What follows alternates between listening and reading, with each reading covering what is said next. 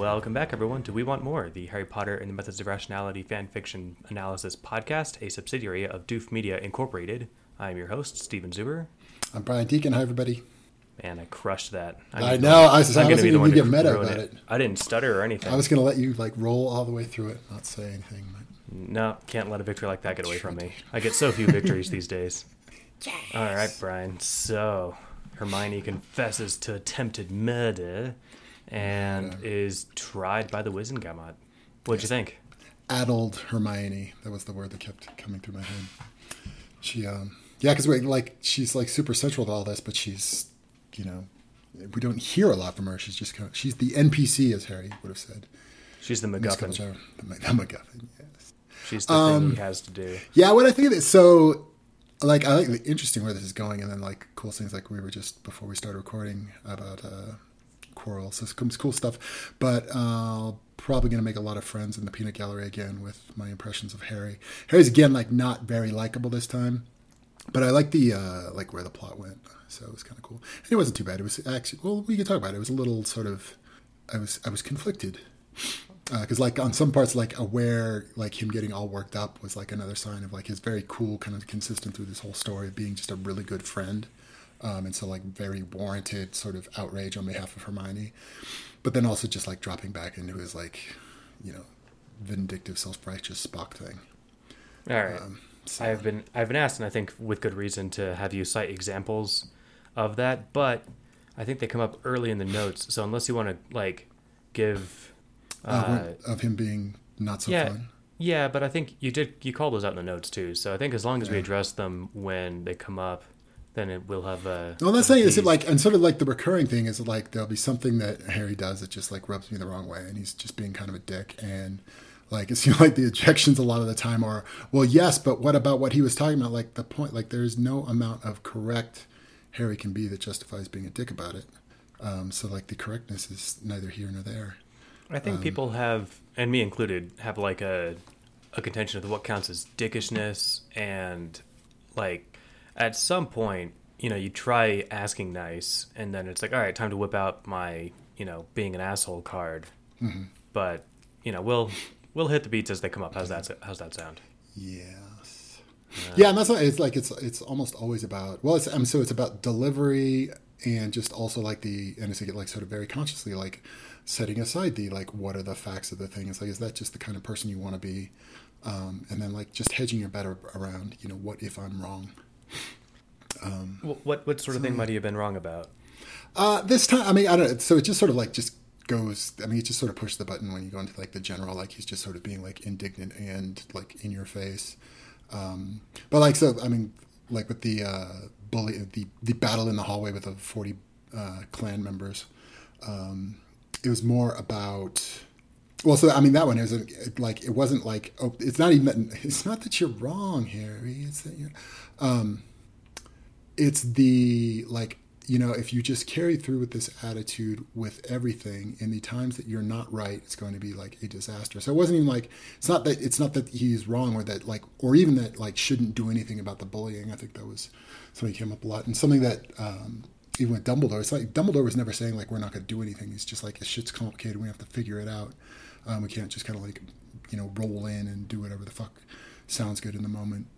Um, so it's more like the you know is that is that a good approach long term in any situation when you can't have any sort of certainty around you know how does you know am i right this time? Because you're going to be wrong a lot and need to hedge it. You know what's a strategy and just sort of a way of interacting with people that a makes them want to interact with you more later and b like in the times that you are wrong did you completely fuck yourself with the level that you just like weren't willing to take that into account and the level that you were just going to you know bowl anybody over for disagreeing with you? It works great when you're right and most of the time we know we're right but we're not. And then i guess like the thing i keep coming back to is like the times because i can be a snarky dick and that's why this like rubs me the wrong way because it's so like oh i speak this language uh, but like like the times I feel like the most shitty is when I've said something I'm being think I'm being like all clever and snarky, and then I will just say something that's like like not only sort of hurtful in me, but also like shows some sort of like me being like wildly off base or misinformed or just wrong about something. And that's when I'll come back and be like, and it, like that will like hit me with the gut sort of realization that even if I had been right, I was still being an asshole. And so like just the being wrong and being caught out on it just sort of like pointed it out really well.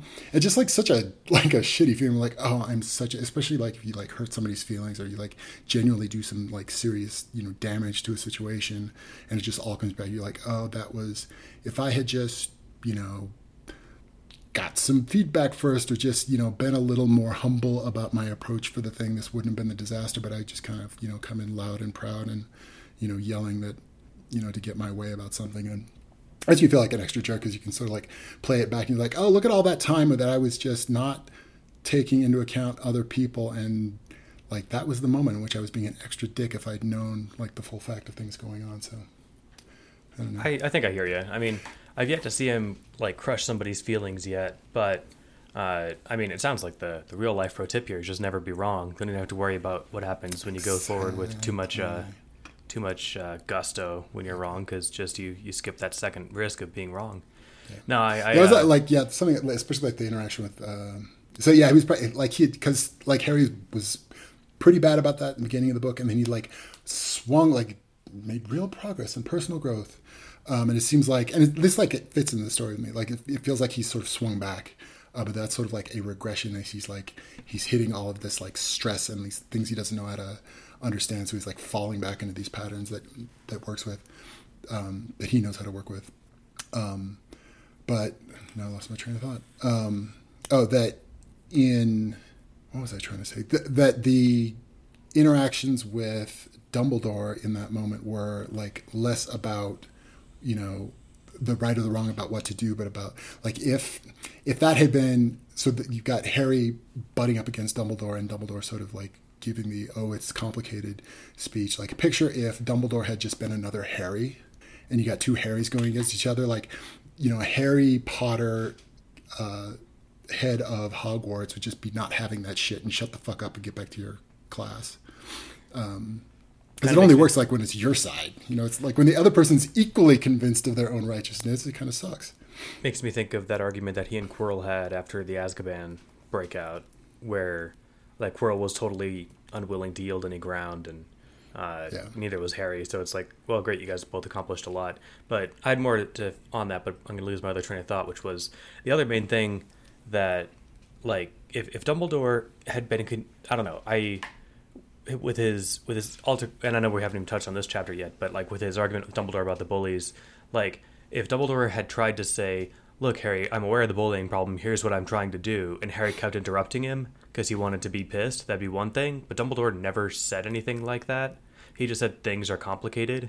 But he seemed like, I think uh, McGonagall mentioned at some point that like, oh, I think it's possible Dumbledore has forgotten what it's like to be a child or something because it yeah. was 450 years ago. Um, so like it's uh, it's entirely possible Dumbledore just didn't have a plan for the bullies, and Harry was having none of that. In which case, you get where his indignation's coming from.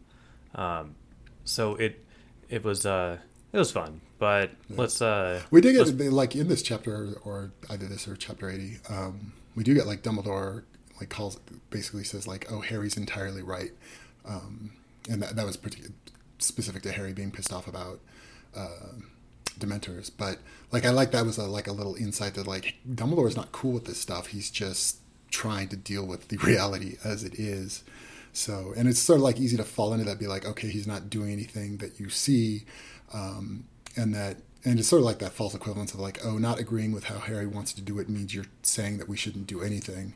Um, and it's not that. It's just you know. So I like that we got to see that Dumbledore really doesn't want shit to be that way. It's just it's you know him being the one that has to do it. He has to deal with all of these shit that's in his way, and try to like negotiate this very imperfect landscape of how to get there.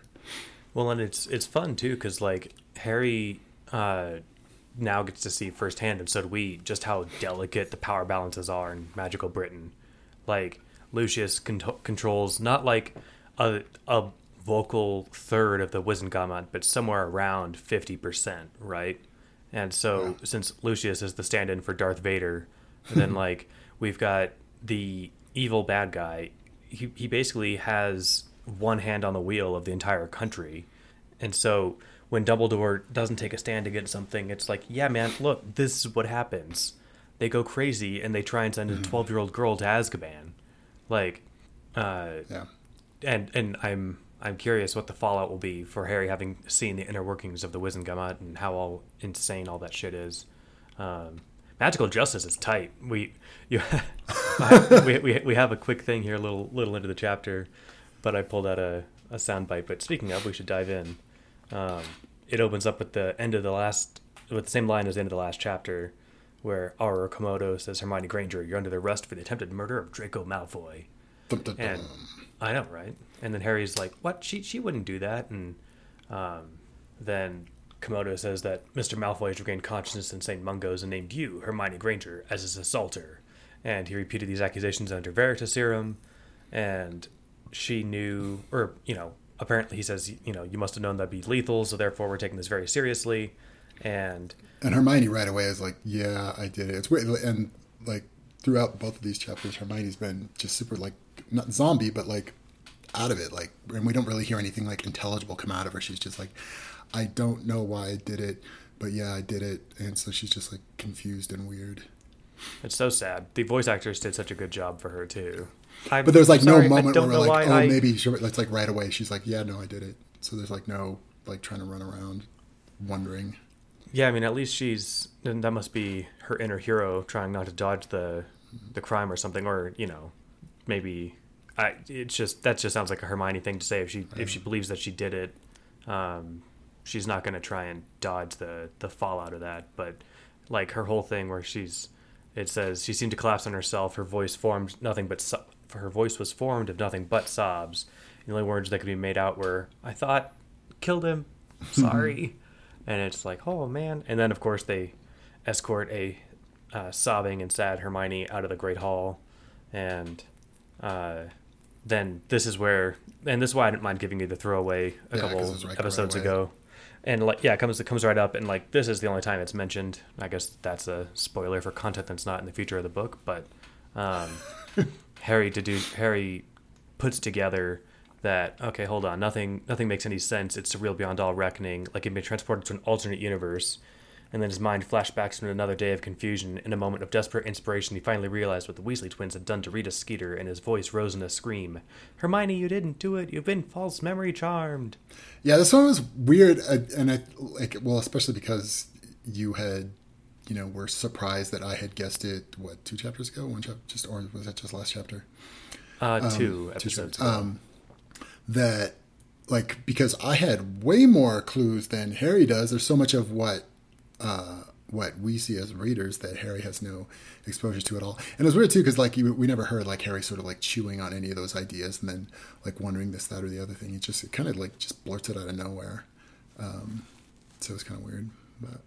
I can't remember. Uh, and we sort of like, and he just sort of like says that. Well, I th- you know I think because it like sort of stood out, like the idea not just so we've had like obliviation of like erasing stuff a lot, but that thing with Snape and what's her name, um, was sort of like I think that was like at least for me like the very first like idea that like oh you could also just sort of invent them too. Um, so it seems like it all sort of came up very kind of abrupt, not not not abruptly bad, but like okay, that's what we're doing now here in the story, and and that's the idea. Um, but we never really had, never saw Harry kind of like working that through. Just sort of like all of a sudden he just kind of snap figures it out. Um, and like because and also like there's no sort of like prompt for that in anything that's been going on. He just sort of like very sort of Sherlock. Well, this is what must have happened, kind of thing with no, you know, like no no evidence for that being kind of introduced in the story as he did it. It was just like snap. Oh, this must be what happened. I think the, you know, I, and I someone will have to give me the the inside scoop. I should have it, but I've lost it. Where he learned about false memory charms, because, uh, like if you know that's a thing, and presumably he must have heard about it somewhere recently. It's it's like I, I don't believe the author would have just brought this up out of nowhere, but, um, like if you knew that was a thing, it does make perfect sense. This is Hermione, the nicest girl on the planet, Granger, and you're gonna tell me that she had a nefarious plan to slowly murder Yeah. Draco Malfoy while he, you know, choked to death on his congealing blood in the in after a duel. Like, no, I'm call and so Harry, his his flash of inspiration is like, this is impossible. What could possibly be happening? Oh, I'm trying to explain something that didn't happen, and so like that that's uh I mean, that's that's step one. That's step one in the skeptic's tool toolbox of, you know, hey, explain this confusing event for me. Is did this thing happen? Right. Yeah. I mean, yeah, it's just like there there are a number of other plausible explanations. Like, well, and I think even Dumbledore comes out like, oh, maybe she was possessed by Voldemort. Um, like, yeah, so for him to like, and especially because he sort of lands on it as a certainty, and we sort of treat it that way. And I'm sure, well, and and we know a lot in the background of the story. We know a lot to go like, okay, that was totally it.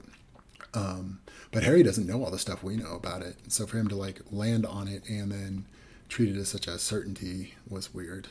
Maybe him screaming it here was just a desperate thing of like literally well, anything. No, because we kind of go way. like later. I think as we get in here, there's kind of like we even build from this is almost like the we're not even like like Dumbledore's thing about maybe she was possessed possessed isn't really pursued as much of a thought beyond that. It's more of a just kind of a, a lead into talking about the Horcrux and how Voldemort might be coming back. But um, and I can't I will remember as we get to it. But there, some we sort of build on the idea of like where it's just sort of accepted that oh, this was a false memory charm. Thing. Yeah, I think they they run at the hypothesis once, uh, like the the the cohort of you know the the shot callers here um, lay out all the ways that one can you know mess with someone's memory or mind, yeah.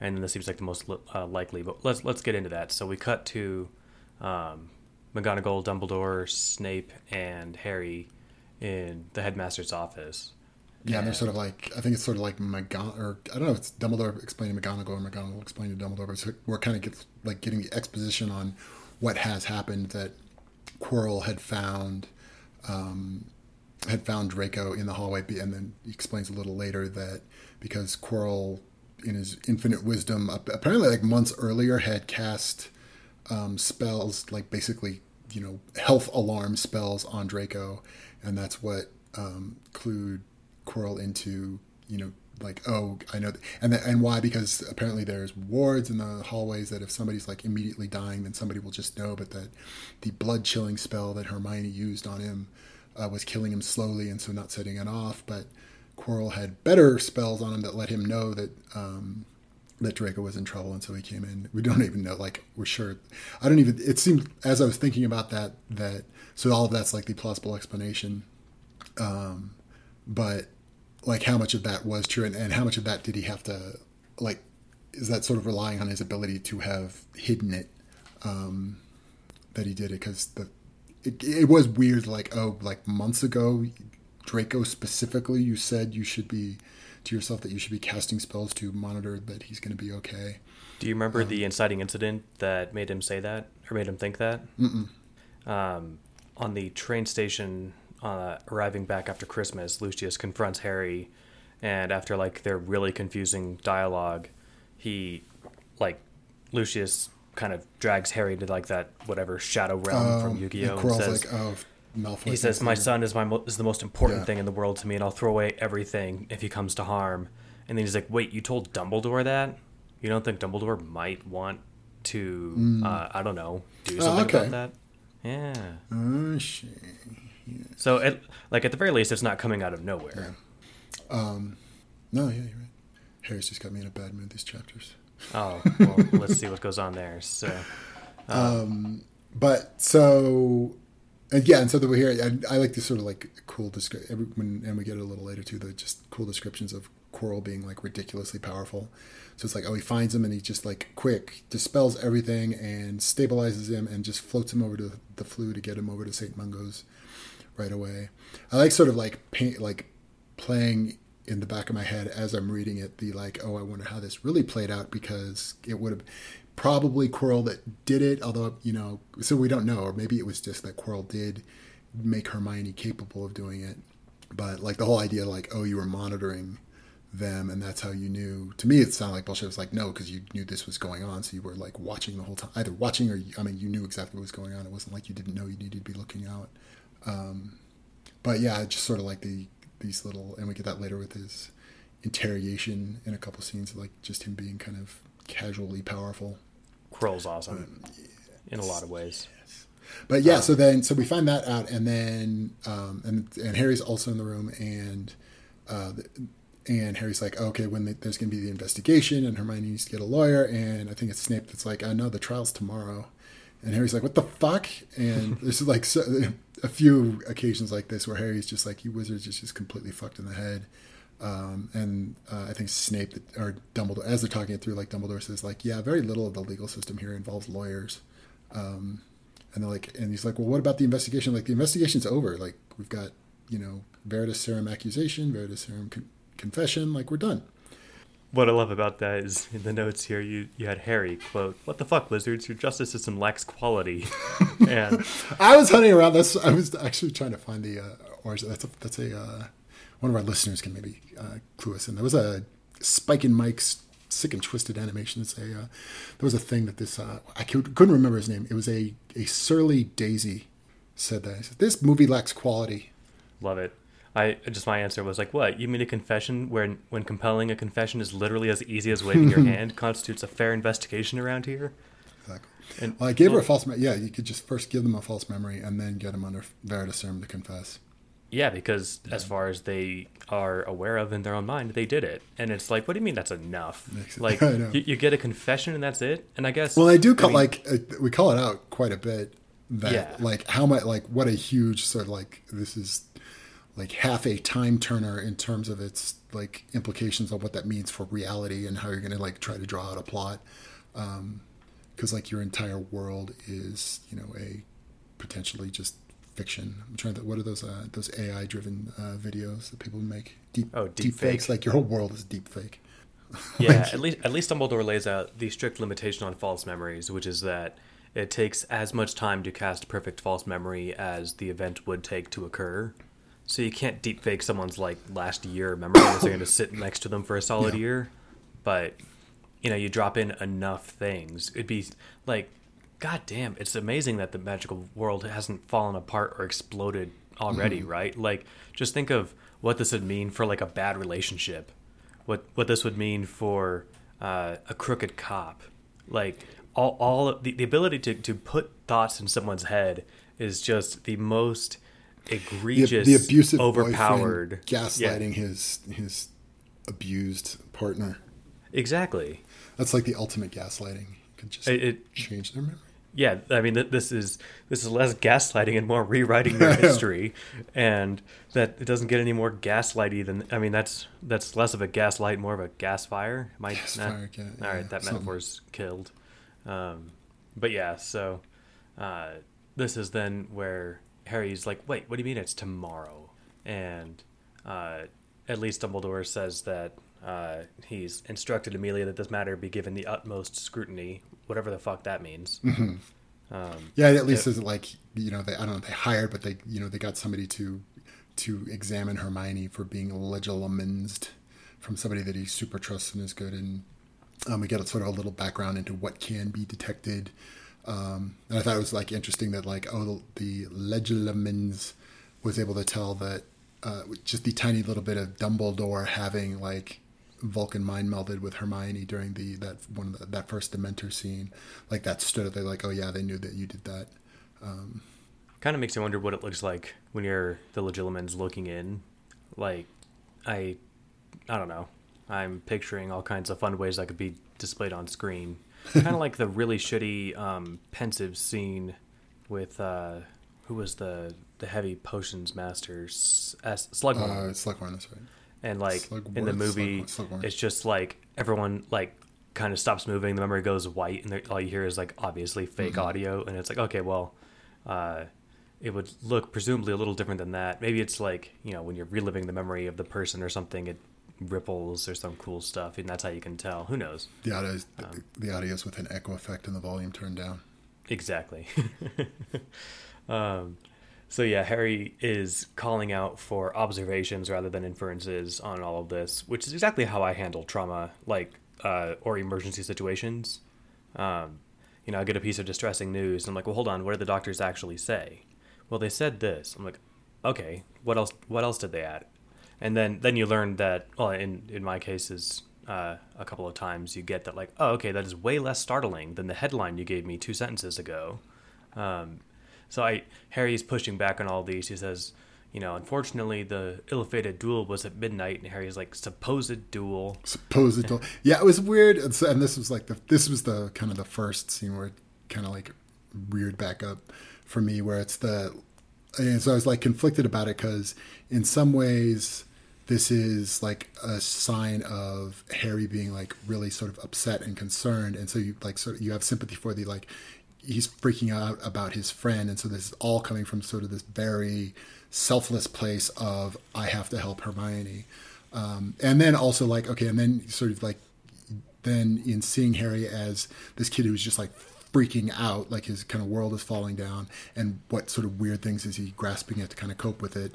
That he's got this this kind of like OCD, but sort of like very snippy little, you know, uh, where he, you know, he's acting like this little douchebag, and because this sort of like not helpful at all, and snarky little like observations versus inferences, blah blah blah. It's just like again, like yes, you're right, but totally not relevant right now. Well, um, it, it and is relevant well, it's right. I mean, again, it's like, well, yes, you're right. I mean, sure, you're right, but like, I'm technically correct. Um, but you know, that's not helping anything. It's again like not taking into context the importance of what you're saying or the the net effect of what that interaction means. You just sort of get locked into, well, yes, but I'm right. You know, with a very narrow focus and not you know raising your eyes above the ground right in front of you. Yes, I'm right, and so I can go keep going ahead with this behavior without thinking any further beyond that. And that's and but I like I saw it as the as he's he's upset and this is like a way he copes because it's like lets it because it does he's able to sort of like narrow his horizons and only focus on the tiny little bit of the universe he can cope with right now and try to sort of like beat it all into submission with these like rules of rationality and you know trying to make his world very understandable um, and so seeing it that way was like, okay, the kid's freaking out and he needs to like, he needs these ways to sort of soothe himself. Um, so that's on the one, like you could see that. And so that was kind of my conflict as I'm reading all this. So that's, and I think that's very true. Like that's there and I can like sympathize with that. But then it's also like, oh, when you get like, when I get like caught up in the content of what he's saying, it's like, oh, except you know what? You're kind of being a dick though. I mean, like, I understand you're really upset right now, but cut it the fuck out. Yeah, I guess I'm torn. Like, I mean, you're saying that he falls back on the air quotes methods of rationality to try and make sense of his world during this emergency situation. Like, what would what would you recommend instead, rather than trying to make make sense of the world around you when there's so much at stake? well, no, I guess so. It's again, it's, it's like it's delivery, you know, versus content. But so yes, you take any of these things on paper, and he's correct. Um, but it's you know, but you know, form allies. Be you know, don't be condescending to the people that are there trying to help you. Um, you know, because it's he's not at all you know helping the situation by. Um, and there's even one scene like when he's lecturing Dumbledore. I think that has also sort of made it stand out is sort of how funny it is for like this kid, a student, sort of um, you know lecturing at the headmaster, um, and then Dumbledore sort of like humoring him a little bit, saying, "Well, I observed somebody that looks like," uh, as he came on a little later. So it's again, and I think like, and this is most of the time, and I think sometimes a lot of the misunderstanding is that it's not about like the end result of like what he's advocating, or you know the rightness or wrongness of the just raw position he's taking. It's the like, you know, you forgot that these are humans that you're dealing with, and you know you need to like form i mean it's not it's even that it sounds sort of like machiavellian to say like oh you need to form allies and make sure that like you know what harry would call the people stuff. Like just don't be like like just be nice dude. Um, so it's again it's not like uh, he could have like even with that one little thing he's like instead of like observations versus inferences in, in a very sort of like condescending tone and you know using jargon at um, at the wizard um, he could have just said, you know, just state that in plain English, like, you know, it could have looked like that, but like, what was it really? Um, just you know, without like you know, busting out the "I'm smarter than you" vibe. Uh, I mean, I I'm sympathetic to what you're saying, and I don't, I don't want to spend the whole episode beating this horse, but like, I I'm very sympathetic to Harry saying, "Look, let's get straight to the fucking point because we have at most 30 hours or whatever until the trial." Yeah. And like I don't want to burn precious seconds by saying how do I couch this in a way that comes off as nice as possible. And he's just going to say, "Look, no, hold on. Let's let's get to the bottom of this quickly." And I I don't care if I come off rude while doing it because we're barreling towards a cliff here. You know, like if if you're if you're literally barreling towards a cliff with somebody and they're driving, you know, and you observe it and they don't, You don't say, um, you know, I really hate to critique your driving because I know, I know driving is a really sensitive subject for people, and being told you're a bad Yeah. driver is hard on people's feelings. But you know, And if, I don't, you, if like, you I hit don't a brake right now, that'd be really safe for all of us. What you say is, slow the fuck down. You're gonna fucking kill us.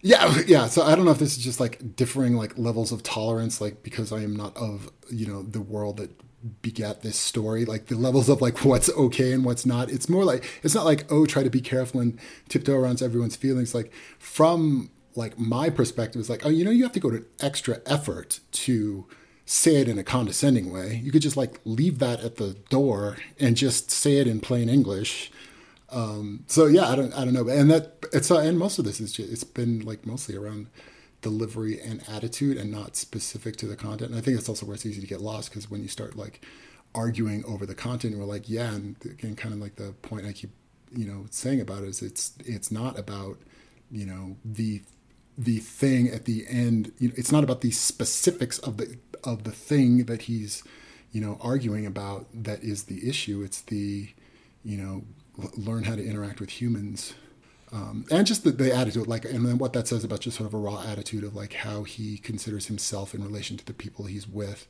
that it's this very sort of set apart and kind of like a bravado chest puffy kind of like i'm smarter than all of you thing. And i think and it stood out even a little more because he was like trying to pull that on dumbledore. So it even like stuck out more as just like okay that's kind of like a little sillier. Because I mean beyond just like oh I know things about Muggle world and I know things about just logical thinking better than you is like to to like pull it up as as this just sort of general kind of superiority vibe around it um, comes to come off sillier. But it, but it again like but it also worked as as long as like and then in my head if I work it out as like okay not cool behavior that does fit into the like okay the kid is really upset because his best friend is in serious trouble and he's trying desperately to he's so upset that it's like gotten beyond his normal ability to cope with it and that his people skills are are falling away because that's like the first thing that that falls off for him so it was sort of like it's just like how it fits in the plot it was a good way of being like just kind of showing the gravity of like how fucked up this is for harry um, that he's super super upset and how that fits into like he's just a really good friend to her and so it kind of shows like the gravity of how much it means to him so I think that all lands really well with me, especially since you said the world that begat this story, which is going to stick in my head forever. That sounded awesome. Um, and and you know, running with my tortured analogy of the the car barreling towards the cliff, uh, you know, if, if you're taking the time to say, you know, to explain exactly what they're doing wrong and why you're a better driver, you're also still gonna you know fall off the cliff, right? Yeah, exactly. Um, Yeah, and I think- and it's probably- yeah. just deliver the news as quickly as possible, which is closer to what fits in the situation. But no, I, I hear what you're saying, and that is and, I, that and that totally is always- just a matter of perspective like you know what is he does what he's doing count as the like explaining that oh you're such a terrible driver and you should listen to me because i'm smart or is what he's just saying the like watch the fuck out and not worrying about being polite like that's where he falls on that spectrum is just all about perspective so. Yeah, and there's probably some room for deliberation there. And I, I do think that and the way that I like my whole Harry lens on this uh, this week's reading was like he is sitting there facing the news that his most you know trusted and heart, heartfelt friend is going to be framed for murder and that apparently this is all rushing through. Like there's no time to get a lawyer. There's no time to do a real investigation. Like this is just gonna fucking happen. Yeah. and so if he's short and, cr- and curt with people then it's like okay i, I can totally see that. Um, where I it fits like where the- it fits into the story for me is that this is one of the ways in which he is like Quirrell, and at least for me, like where it feels like the story is going is that Harry is dealing with this like other side, this other you know the allegory is that like they're the same person, and that you know this is this his dark side. That as things get shitty for Harry, he's falling back into this Quirrell like you know shitty human being kind of behavior and that he's like nego- Harry's like figuring that out. At least for me what this feels like is Harry like seeing that that part of himself and like learning on his own where he wants to go with it. Um, and so this like like this like it's not that like oh the protagonist of this story is a shithead. Um, it's the like oh this is the stuff that this character Harry is working out with, working through, um, and that like it fits into the the kind of dynamic and like this whatever this back and forth is he's got with with Quirrell and how he's facing that in himself. Like that's kind of like that's a story that's playing out. Um, and to me, I like so I don't. My guess at it sort of like how it fits as like kind of a just sort of like character themey kind of plot is that that it feels like as because those are also ways in which like that's a very not rational way to behave that like you know without evidence i am just smarter than all you fuckers um and, you know just taken as a as a as a given because that's very much how Quirrell does. Like Quirrell isn't you know at all rational about it. Quirrell's just like I'm just smarter than all you you fuckers. Um, and to the extent that Harry acts that way, it's not very. I mean, there's nothing. You know, arrogance is not rationality. Um, and that that's what it feels like to me. Like sort of being a a pro rationality theme to this is Harry realizing that being rational is not being arrogant and that he keeps the good stuff and ditches the Quirrell part of it. That's what it feels like it's going, and that he's been like sliding back and forth between that. Um, yeah, no, I like that analysis. It reminds me. I mean, like if Harry's arrogant, it probably comes from like never having anyone on his level as a kid, which arrogant or not, he's a child prodigy, so like he didn't get along well with other ten and eleven year olds or whatever. Uh, well, I was before, he, I know, before I think, he came over to Magical Britain, so like you know, it, it'd be like a 16 year old sitting in class with a bunch of 10 year olds. Like, nothing in common with these other little humans. Yeah. They share none of your interests. They can't follow any of your conversations. And so his malformed personality partly might come from that. It also reminds me of uh, the, I think it was the first episode of The Big Bang Theory. And it's been ages since I, I've seen it, but I think it was uh, like their neighbor has this really dirty apartment. So Sheldon breaks in at night to clean it and his roommate comes in and he's like what are you doing? They were like whispering because the you know the, the, neighbor's home and sleeping and he's like i couldn't live with this just outside my door and you know he says what do you mean that's not an explanation? And he says i just gave you an explanation. And he says no you gave me an explanation its reasonableness will be determined by a jury of your peers and he says i have no peers i have no peers well that's fine like and we don't even and well yes i'm sure like a lot of his behavior can be sort of justified with you know the situation or the background that he that he came from for it. But you also like you don't need to like that he's part Voldemort. So he's an arrogant dick, not because there's some sort of justification for being it. Like part of it is that he's being a dick, but that's not Harry or whatever. Like that's not the character we need to like. That is a crappy part of him that it feels like that he's working through, and that he's like he's taking like that that like analyze and that's what sort of fits in really well with like the rationality part of it he's looking at himself and questioning it and going like oh you know what i don't need to act like this um, so it's like and it's so it's not a conflict be like oh is he being a dick that doesn't need to be like a conflict with the story it's like yeah there's that part of him that's a dick and that's very Quirrell um, yeah, I was. I mean, I, I, was giving an explanation that didn't involve your your cracked brain yeah. theories. It was, uh, but, but oh, that's right. We're still playing this one. Like, oh, theoretically, theoretically no but but but what i was getting at is that you can have a uh, like wherever his malformed personality traits come from uh, it, it makes sense to do your best to acknowledge them like by seeing them and overcoming them right mm-hmm. and so it doesn't matter if it came from whatever magic or if it came from just not having friends as a child or something right yeah. but in any case it's like look you're not going to be a happy person that way rationality is the is you know the in a nutshell about achieving your goals and uh, having a clear map of the world, which is kind of a requisite for achieving your goals. And if your goals are to be a happy and well rounded person, well, you need to know how, what makes you tick and what's going on in there. So um, I, I agree. And I'm realizing that we're at 40 ish minutes and we have made it about 10 parag- paragraphs in. So right. I, I want to keep pushing through. That, that horse um, is beaten. So yeah, my arm's getting tired. We'll have to rest it for a minute before I have to, to whip out the old All right, so where do we, Is that what they use? There's that really sure. really funny GIF of like two old timey people like beating a dead horse. Mm-hmm. Like I think it's like a painting just that's been animated with computer magic, and it's just like two frames of them taking turns smacking this dead horse. It's like a Renaissance painting, just like in a loop. Yeah, exactly.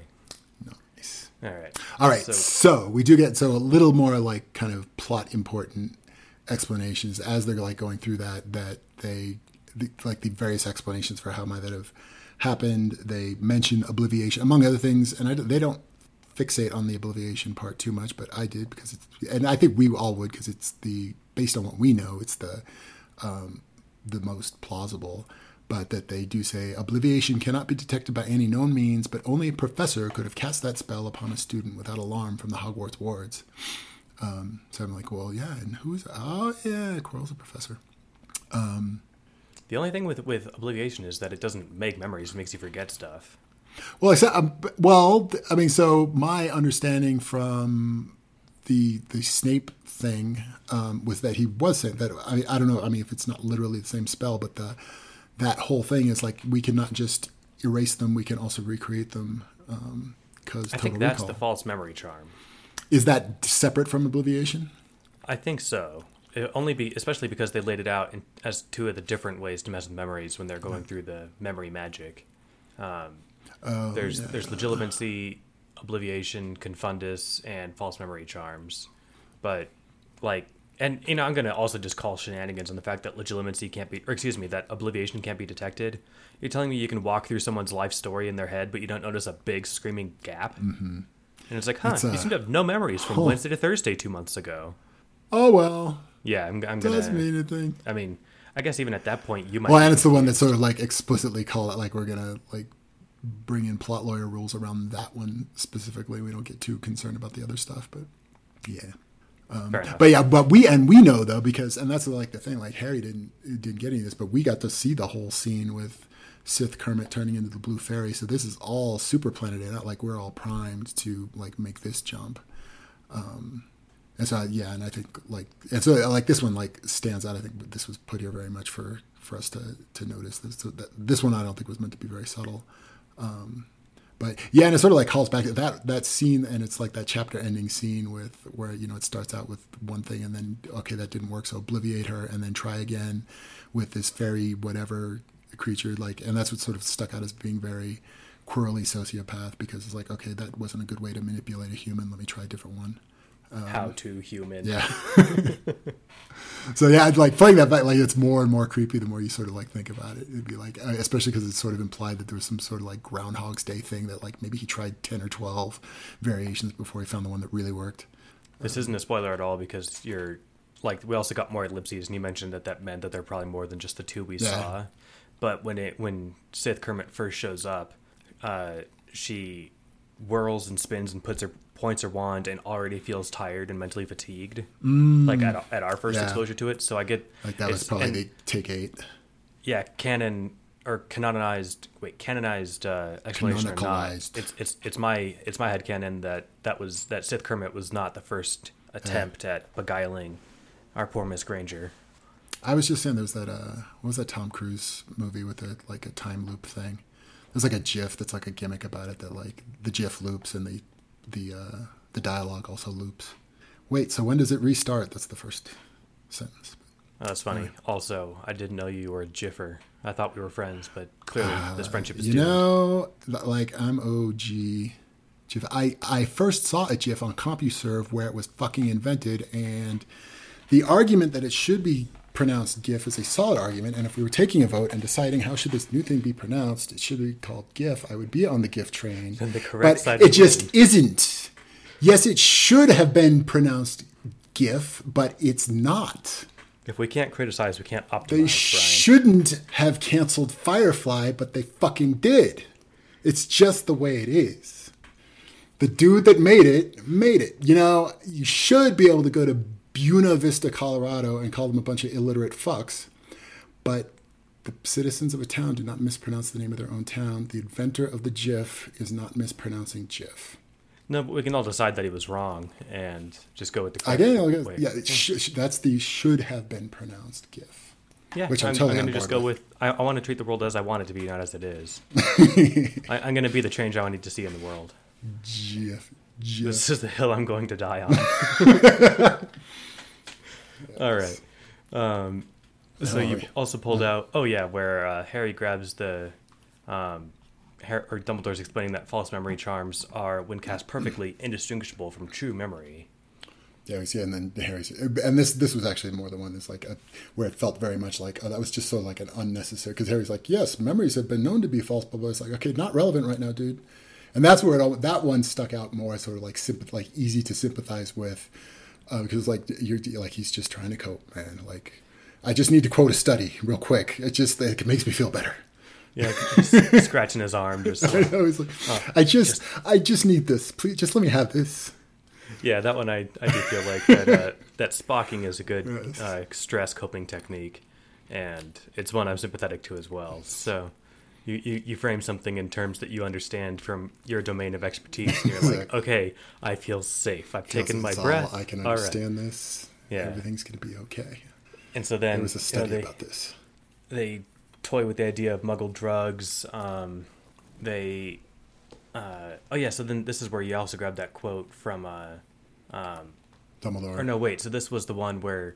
So you asked how Harry could have guessed the quote that you pulled out, but it, I think Oh, there's, a yeah. big, there's a big clue before that. So Dumbledore is laying out.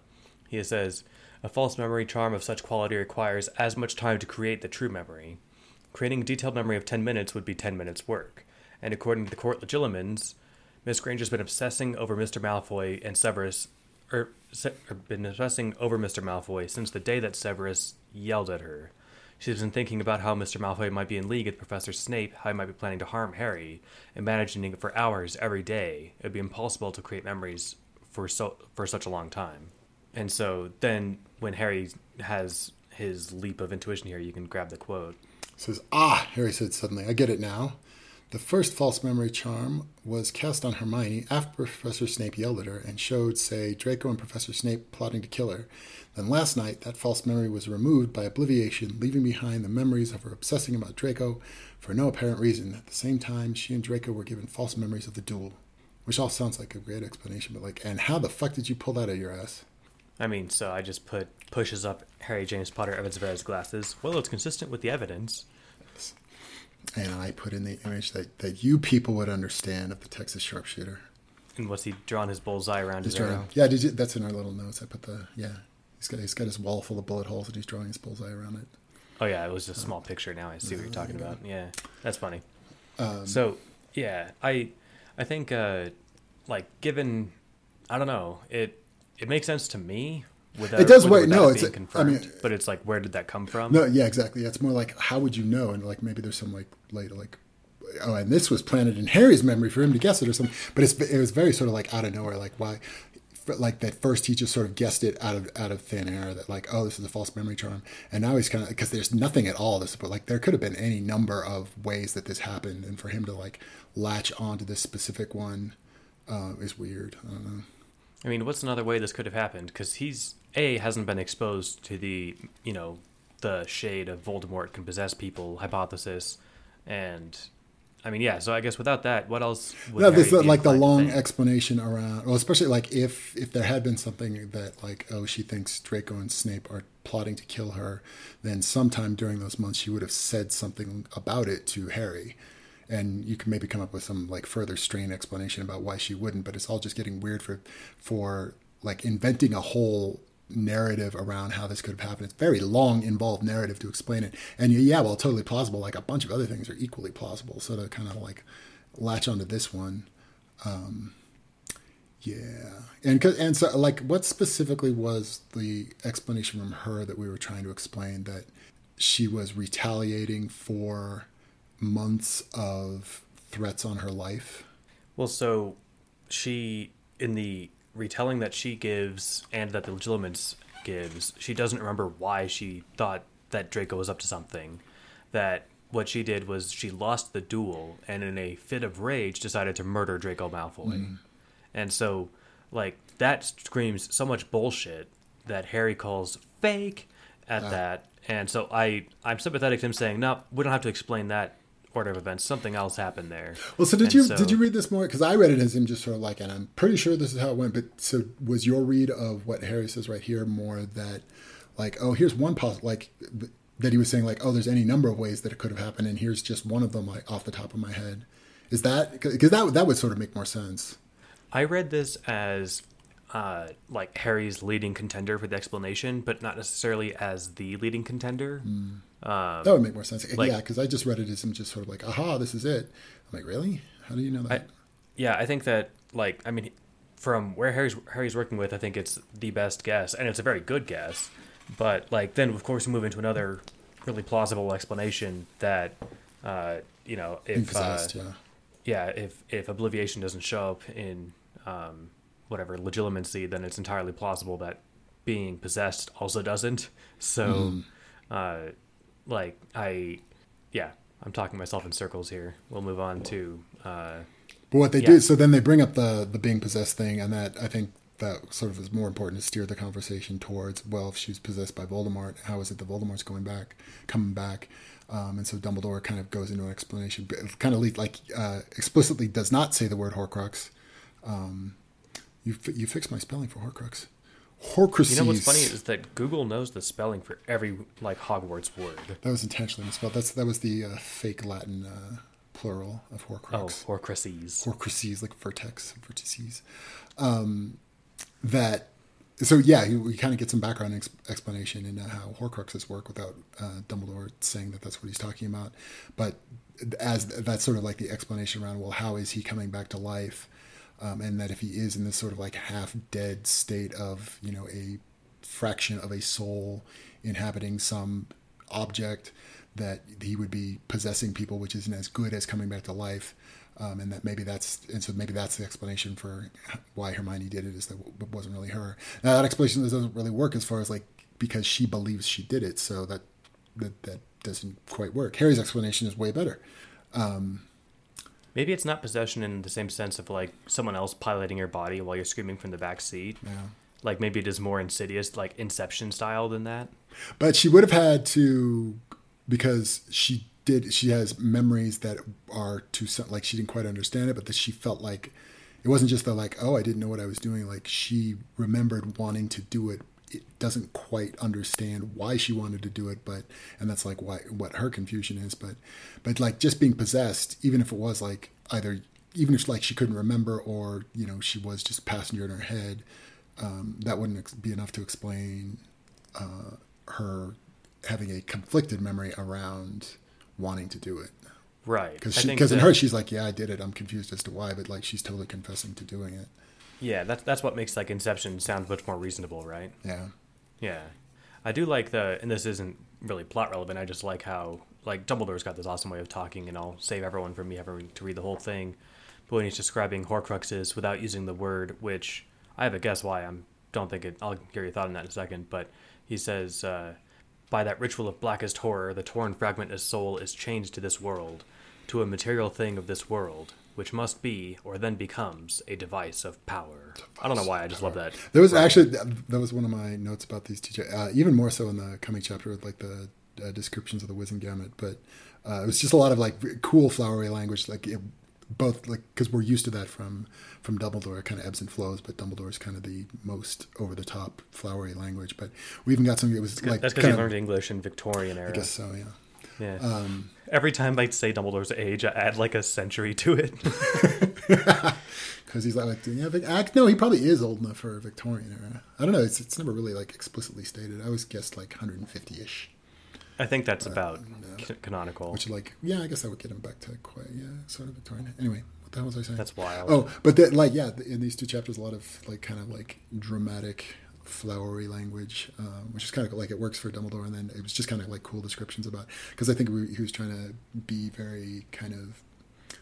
Um, while showing like the ancientness of the Wizengamot, he was just sort of like trying to be kind of a very sort of epic, mythical vibe to the whole thing. So I kind of like, and he's good. You know, uh, Yudkowsky's good at that at that kind of stuff. Just sort of like the very within, like I'm gonna make a very cool little paragraph right here with. So like that. I agree. He's got a like. I mean, this sounds like a. It's not a diss at all. He's he's got a flair for the dramatic, right? The dramatic.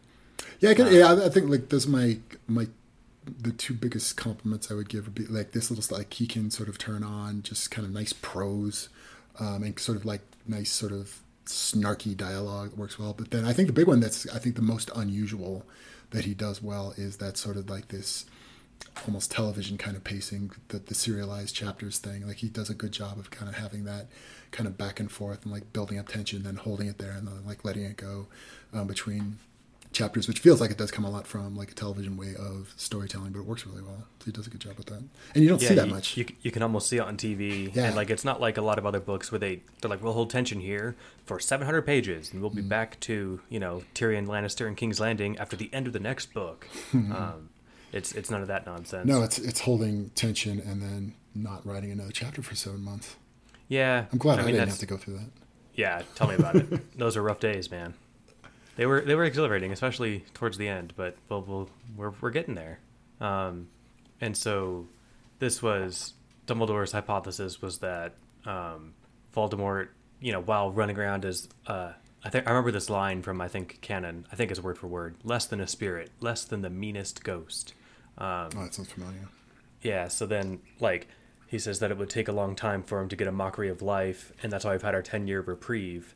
Um, I wouldn't think that he would uh, do anything during that time, but consolidate his power. But it it's just like him to use his lesser, uh, whatever his lesser form to manipulate and to to you know screw up stuff with, for people. So I think like in the originals, he was like stepping around in the Forbidden Forest, eating unicorns or some shit.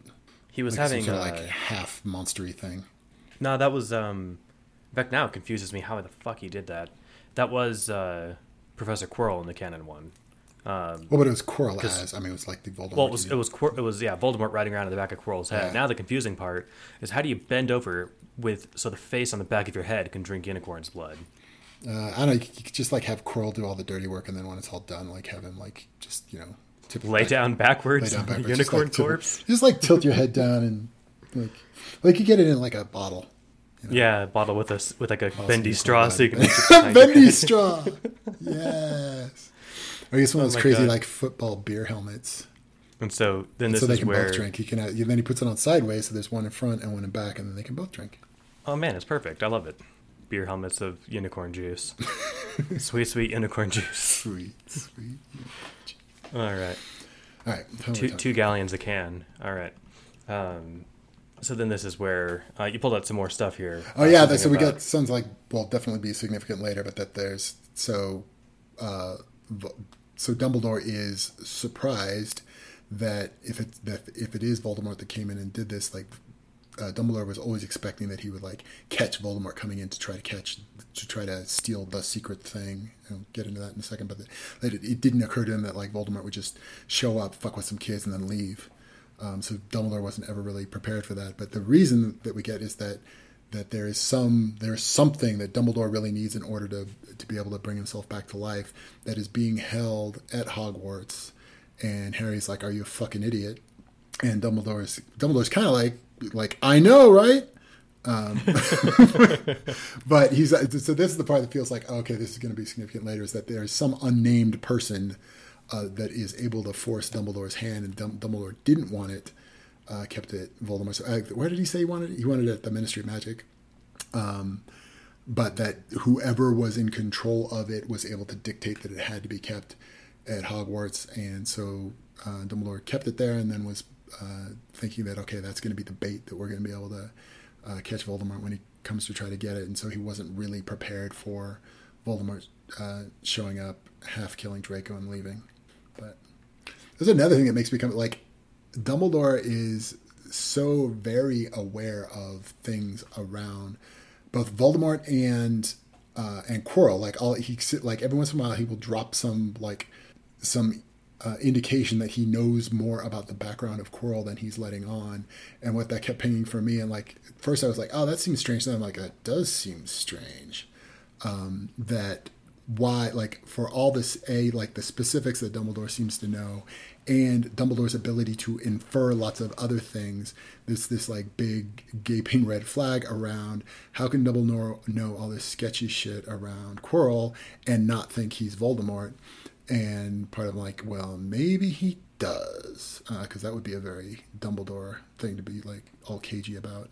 Um, and then as I'm like entertaining that thought more I'm like oh well that's fucking crazy like, what does he think is going? Where does Dumbledore think this is going? Well, and also he's he's throwing out this you know Voldemort shade hypothesis, but he's not saying. And by the way, I want to talk to Professor Quirrell when he gets back. Yeah. Um, when clearly, like, yeah, he's being because he's super canny about a bunch of other stuff, and he apparently knows. We keep dropping hints that, like, oh yeah, he knew a bunch of stuff, so that sort of implies that there's even a bunch more stuff he knows. Um, so it's sort of like conspicuous. He's being conspicuously stupid. Although that sort of, having said that, that kind of fits with the way Harry is conspicuously stupid about Quirrell. Like there's this big sort of like field of stupidity around thinking about Quirrell that people will just overlook the glaringly obvious. Um, which sort of explain like that. That kind of explains a lot of behavior around. There's a lot of times where like, how are you able to get away with that, Quirrell? So he's just We got this sort of like wait and see. Jedi. He's got a, a field of Jedi mind trick floating around him constantly. Man, that'd be handy. But I Mm-hmm. wouldn't put it past all this magic shenan- sh- chicanery, right? Chicanery. Um, so he Dumbledore says that like he he's blaming whatever this shot caller is that says no he said I had to keep this this mysterious object here and then he says no I can't pass the blame to him he's right there's too much power in that thing too much that men desire it's the one ring um, he says that I agreed the trap should be laid behind the wards of Hogwarts in the place of my own power I knew that Voldemort would worm his way here somehow and I had planned to trap him. I did not think, I did not dream that he would tarry in an enemy fortress for one minute longer than he must. I know, Dumbledore, man. Dumbledore I would read. He was I'd read very Dumbledore book. speak. These two Yeah. chapters. Um, so yeah. You don't have any wild speculation on this mysterious device or the mysterious shot collar. Oh, I mean, uh, shot was it, yeah. So I so shot color like didn't like what are we talking? Because to me it was just this like it's this super non-specific something something is somewhere in Hogwarts and it's something something that Voldemort needs in order to um, resurrect himself. But uh, other than that, I mean, my recollection like it was very non-specific beyond that. it was what the hell is- specific. I know. So, well, okay. Let's think about it. If, if like we're going with the original, it would have been one of the um, uh, one of the Deathly Hallows. But he knows about the invisibility cloak. What was the one? So when they in when they were first in Mary's room, um, Harry tells him. Was it just that Harry tells him about the circle The triangle resurrection line stone. symbol? Yeah, he tells him about the symbol, and I think they talked about how they, no one's seen the resurrection stone in centuries or was something. resurrection stone. Yeah. So I guess that. So and that came from Flamel. Um, but I don't know. Like, Uh, did you're Flamel have any? I think. What? The resurrection stone didn't come from Flamel. No, oh, well, no, is it this? Because it's the philosopher, the sorcerer's stone slash philosopher's stone. Isn't that the? Isn't that what it is? I thought there was from. Those that that did. You said the resurrection stone. Oh, are they not? Well, so I'm, it, in my head, those are the same thing. There's a lot of different magic rocks. There's at least Uh. two. Actually, I think my most downvoted comment on Reddit was me mistaking that when I was replying to a comment. Um, Fuck those nerds. like, yeah. Well, I don't care. Was like I like I give a shit about Reddit karma, but um, yeah, the the Philosopher's Stone is the MacGuffin from the first book, and the Resurrection Stone is one of the Deathly Hallows, which weren't invented until Rowling sat down to write the sixth, uh, the seventh book. uh, see, that's news to me. Like if you had asked me, well, so what was the philosopher's stone? Because wasn't it the thing that brings people back to life? That's the. Th- I mean, uh, Not the resurrection stone, but like what? What is if the philosopher's stone is not the resurrection stone? Then what is it? The Philosopher's Stone, according to all the legends that it's in, which for me include the um, Full Metal Alchemist and this, uh, the the Philosopher's Stone is the thing that grants eternal life and turns metal into gold. But it's the grants eternal life is the sort of key feature. So how is Yeah. that different than the resurrection stone? The Resurrection Deathly Stone in the canon books, like so, so the Philosopher's Stone is a thing that has a long history in. Well, it's going to say in the real world. the seeking for the Philosopher's Stone has a long history in the real world. Um, the Resurrection Stone is made up as part of the Deathly Hallow trio, and that one just like summons a dead person. Oh, it Uh. doesn't like cause. It doesn't give infinite life. Not, I mean, That's kind of a not as the name. The name doesn't imply that. No. You die and then resurrect yourself. Or does it just resurrect? Does it resurrect you as an old person? How does that work? That would suck. Oh, that's The well. resurrection so- stone It seems like they're pretty like close. So in my in my head, they'd always been the same thing. Um, especially well in, in the original books, like it's very they're very sort of like hand wavy about what the thing actually does because we never actually get to see it used. So, Yeah, you never really care about either of them because they're both just there. There are almost literally MacGuffins for the real book or the canon book. yeah. All right, we got to barrel on. We're about a third of the way through the first chapter, and we've got an hour deep. So, All right. Um, see, see, just just so- just so I can, I was going to point this out, you know, in the the comments next week, but I'll forget or miss on Discord or whatever. This is what happens when I push back on every point: is we make no progress in the story. so, it's uh, if, if I if I'm laying over in submission too often, it's not because I don't I don't- care. It's because I have. Uh, I mean, what time did I sit down at my desk today? Seven thirty. It's now eight twenty-one. So I've been here for thirteen hours minus lunch. So, um, and we got a couple more to go. So the, uh, let's rock on. The, the purpose of this podcast was not to get Brian to come around to the right way of thinking. So, That was always the real uh, purpose. yes. Yeah. I think that's a, Our that's a, movement could that's a survive without you. failed endeavor. Um, yeah. So, well, okay. So, speaking, so what we, so Harry's like, oh my God, we got to do something. And I'm going to start my own investigation. That kind of falls flat uh, towards the end of the chapter. But one of his first things is, so he drops, I didn't pull the quote, but he drops a sort of mysterious thing about like, oh, me and Quirrell are going to investigate a thing. And I'm not going to tell you fuckers. But then the thing that he then does own up to is like, oh, by the way, I was getting um, these notes from Santa Claus, and that seems sketchy. So I'm going to go look into that. Um, and was it like so? Then in front of Harry, I think as McGonagall says like, "Oh, was that you?" And Dumbledore denies it. Right? Was that McGonagall that asked? Other way around. So um, Harry had left. So like here, here's the No, there's after, but I think while Harry is there, unless I'm remembering wrong, but I think Dumbledore denies it to Harry's face. And what was interesting to me about that was that it was a straight up lie, like not Oh. hedged at all. It was a McGonagall lie. doesn't ask, uh, "Were those from you?" in front of Harry. Dumbledore just doesn't was all right. volunteer. Like, by the way, Harry, those were me. Um, so he Wasn't- I thought, like, lies lies by omission while Harry's in the room, and then when McGonagall when McGonagall asks him straight up, he says, "Yeah, it was me." Yeah, he says. See, I I was remembering it as like somehow he was like confronted is too strong a word, but that he was sort of prompted in a way that he had to either in front of Harry give an up or down indication of whether or not it was him, and that he's just straight up says no, it wasn't me. But I just is that a false memory? Might have been. Uh, speaking of false memories, I got one. This was another. It must be a Britishism that was updated or something. Maybe solicitor is British for lawyer. Yeah. Um, because in the audiobook, uh, so Snape says here, she is correct, Mr. Potter. Few court proceedings in this country involve solicitors. In the audiobook, it's few country, few processes in this country involve lawyers. Hmm. And I know that because I listened like to that solicitors today. and barristers. Oh, I think there's a technical difference. Uh, we've got a lawyer friend. We'll have to, to poll on this. It's like the lawyer attorney bifurcation. Um, All right. I, speaking of lawyer questions, then we'll move on. Why is it attorney at law? Are there attorneys at other things? Attorney at at medicine? No. Attorney at McDonald's? Attorney at the corner of 5th and 16th? Attorney at large. attorney at large is my favorite. All right. Um, All right, I was trying to like find that scene, but you can't find it because it's not there.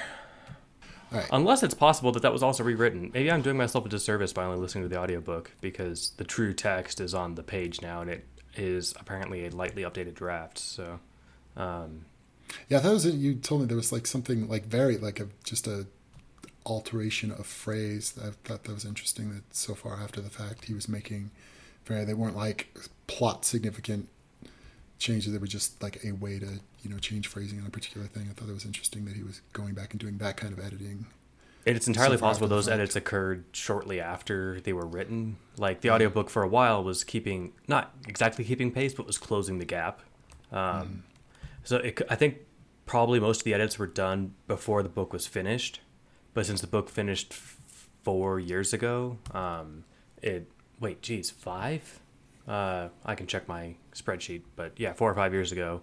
I imagine all the edits were done by that time, and the audiobook was done at that time as well. So, um, anyway, yeah, it's not like he's coming back, you know, like a month ago and and changed this up. I don't think. Yeah. In any case, we got to keep rolling because I want to have steam left for the next chapter.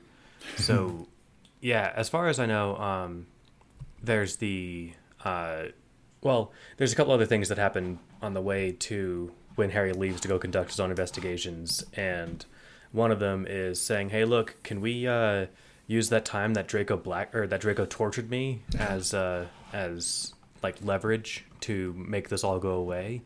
And um, nope. yeah, unfortunately, that's not a thing. And then there's this moment where he, Dumbledore hesitates and he says, "Harry, whatever you've done with Draco, you must assume that Lucius Malfoy will soon know of it." And Harry's head sinks into his hands and he says, "He'll give Draco Veritaserum." And then the, uh, Snape says, Draco really was trying to help Miss Granger. You, Potter, you actually turned him? I was about three quarters done. Taught him the Patronus charm and everything. I don't know what'll happen now, though. Um, and then Dumbledore, of course, brings it all back home by saying, Voldemort has struck a grave blow against us this day.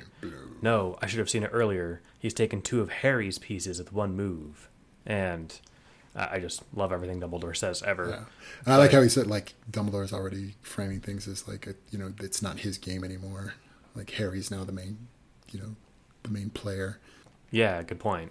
Um, there was the other thing I was going to mention here, but anyway, um, yeah, then So we that's do, when we, Harry and goes we get off. the thing. So and then Harry shows them. Right? Was it already that they did it? But the um, and he brought it. with Oh no, because he's got everything in his pouch. But uh, uh, tells them about the port key deck of cards that he got from. That, no, he got that from Santa Claus though. Yeah.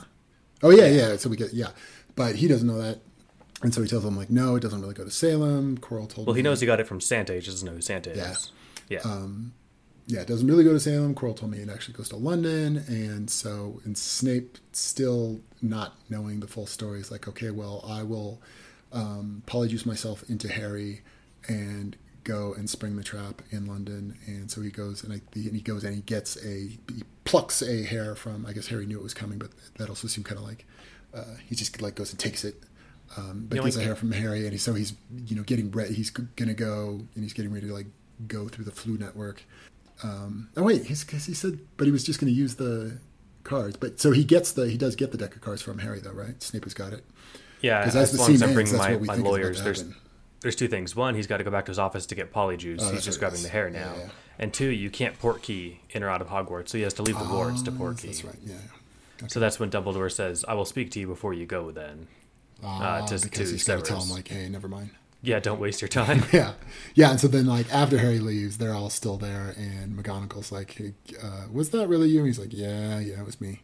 Um, and uh, and so then so then they let Snape know that like yeah that the the port key doesn't really go anywhere interesting. It was just there so that like we could let Harry feel like he was rebelling, but not. Um, and so he doesn't even, so Snape doesn't even have to go because he's like it's just an empty apartment. And so then and then later Snape says like oh I went and it was just an empty apartment. I also like that Snape is so good at playing the person who doesn't know what's going on. He looks Mm-hmm. at Dumbledore with narrowed eyes and he says, "And the notes to Miss Granger." And Dumbledore says, "The defense professor, very likely. Still, that is only a guess." And he's like, "I'll go look for him, and then I'll start looking for you know who." Um, I just like how Snape knows that he left the notes for Miss Granger. Was that so? Was that a flashback? No, no, this is Okay. so Dumbledore doesn't know that Snape was helping Hermione and the the SPHEW witches. Mm. So Snape is playing dumb and saying, "Oh, okay, you're the one who did the, I- the Santa Claus notes. Uh, did you leave the notes for Miss Granger too?" And Snape knows that he didn't. Yeah. That excuse me, knows that Dumbledore didn't do it. But I like just that he's uh, flawlessly able Just to acting- to ride the, the middle dumb. there and yeah. Yeah, and then like underlying so much of this plot is the critical bit that Snape is a perfect Occlumens because otherwise this shit don't work. Yeah, oh, that was actually so. There's two things about that. One, I doubt that Dumbledore makes a habit of reading his friends' minds because I think at least uh, Snape could tell if It's his mind is being invaded, and that would be kind of rude.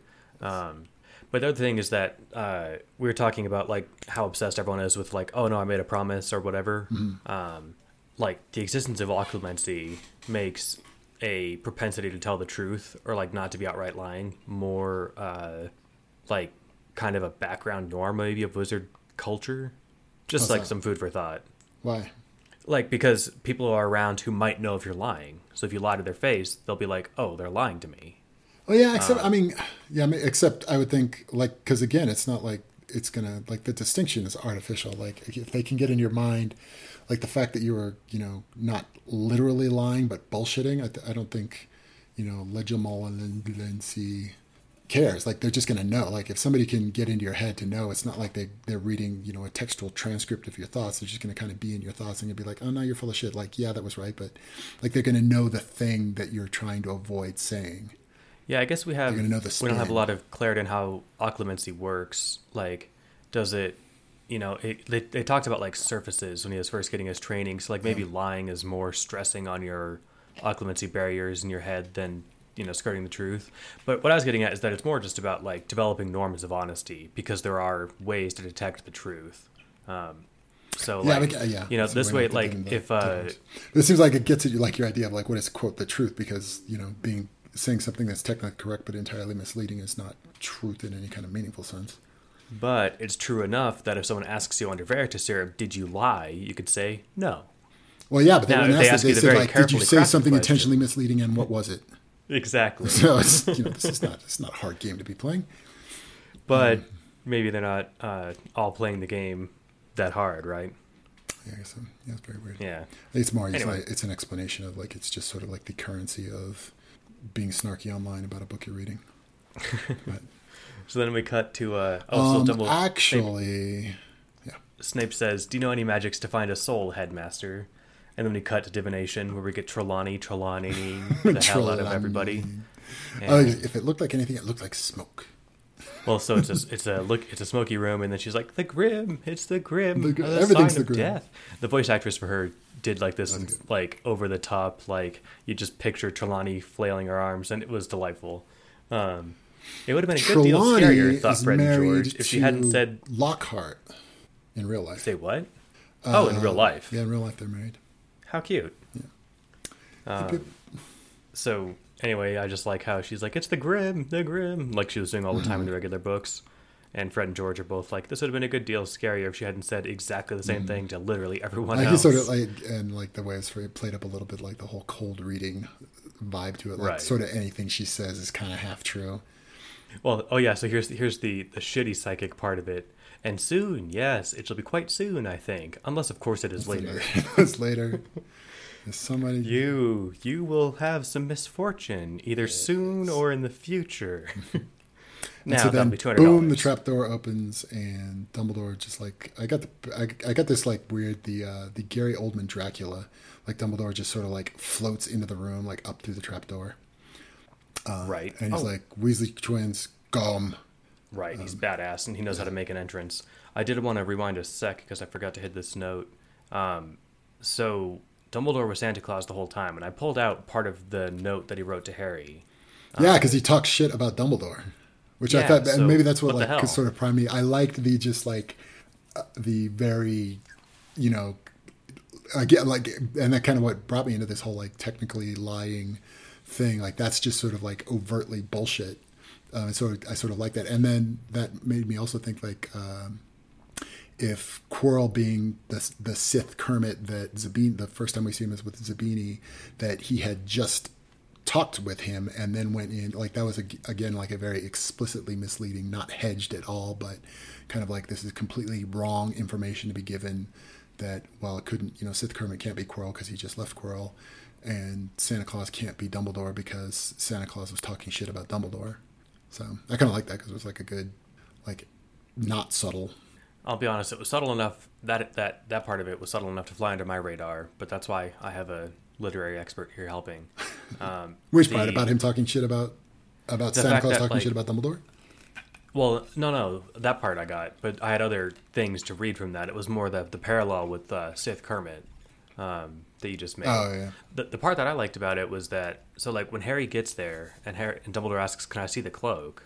And then he's kind. I, if you if you recall, Dumbledore is like, "Oh, you you can say no, like it's fine." Mm-hmm. And he's like, "Oh, well, then you know I don't want to make you feel bad, of course." And I, part of me, like, I get this suspicion that it's like a 3D chess move. And it's like I'll make him distrust Dumbledore, says Dumbledore, and then. Mm-hmm. It'll like I'll earn his trust over this this this note. Oh yeah, I forgot about that. That there was that whole like tension around like, yeah, Harry doesn't know if he can trust Dumbledore because Santa Claus said he shouldn't trust Dumbledore. I forgot about that. Yeah, especially cool. when it just came to handling the cloak the first time he Yeah. meets him, and which he had uh, just given to him. Yeah, the note could have said Dumbledore super trustworthy. Don't sweat it, lol. But instead, he, he he went for this other approach. Yeah, Yeah.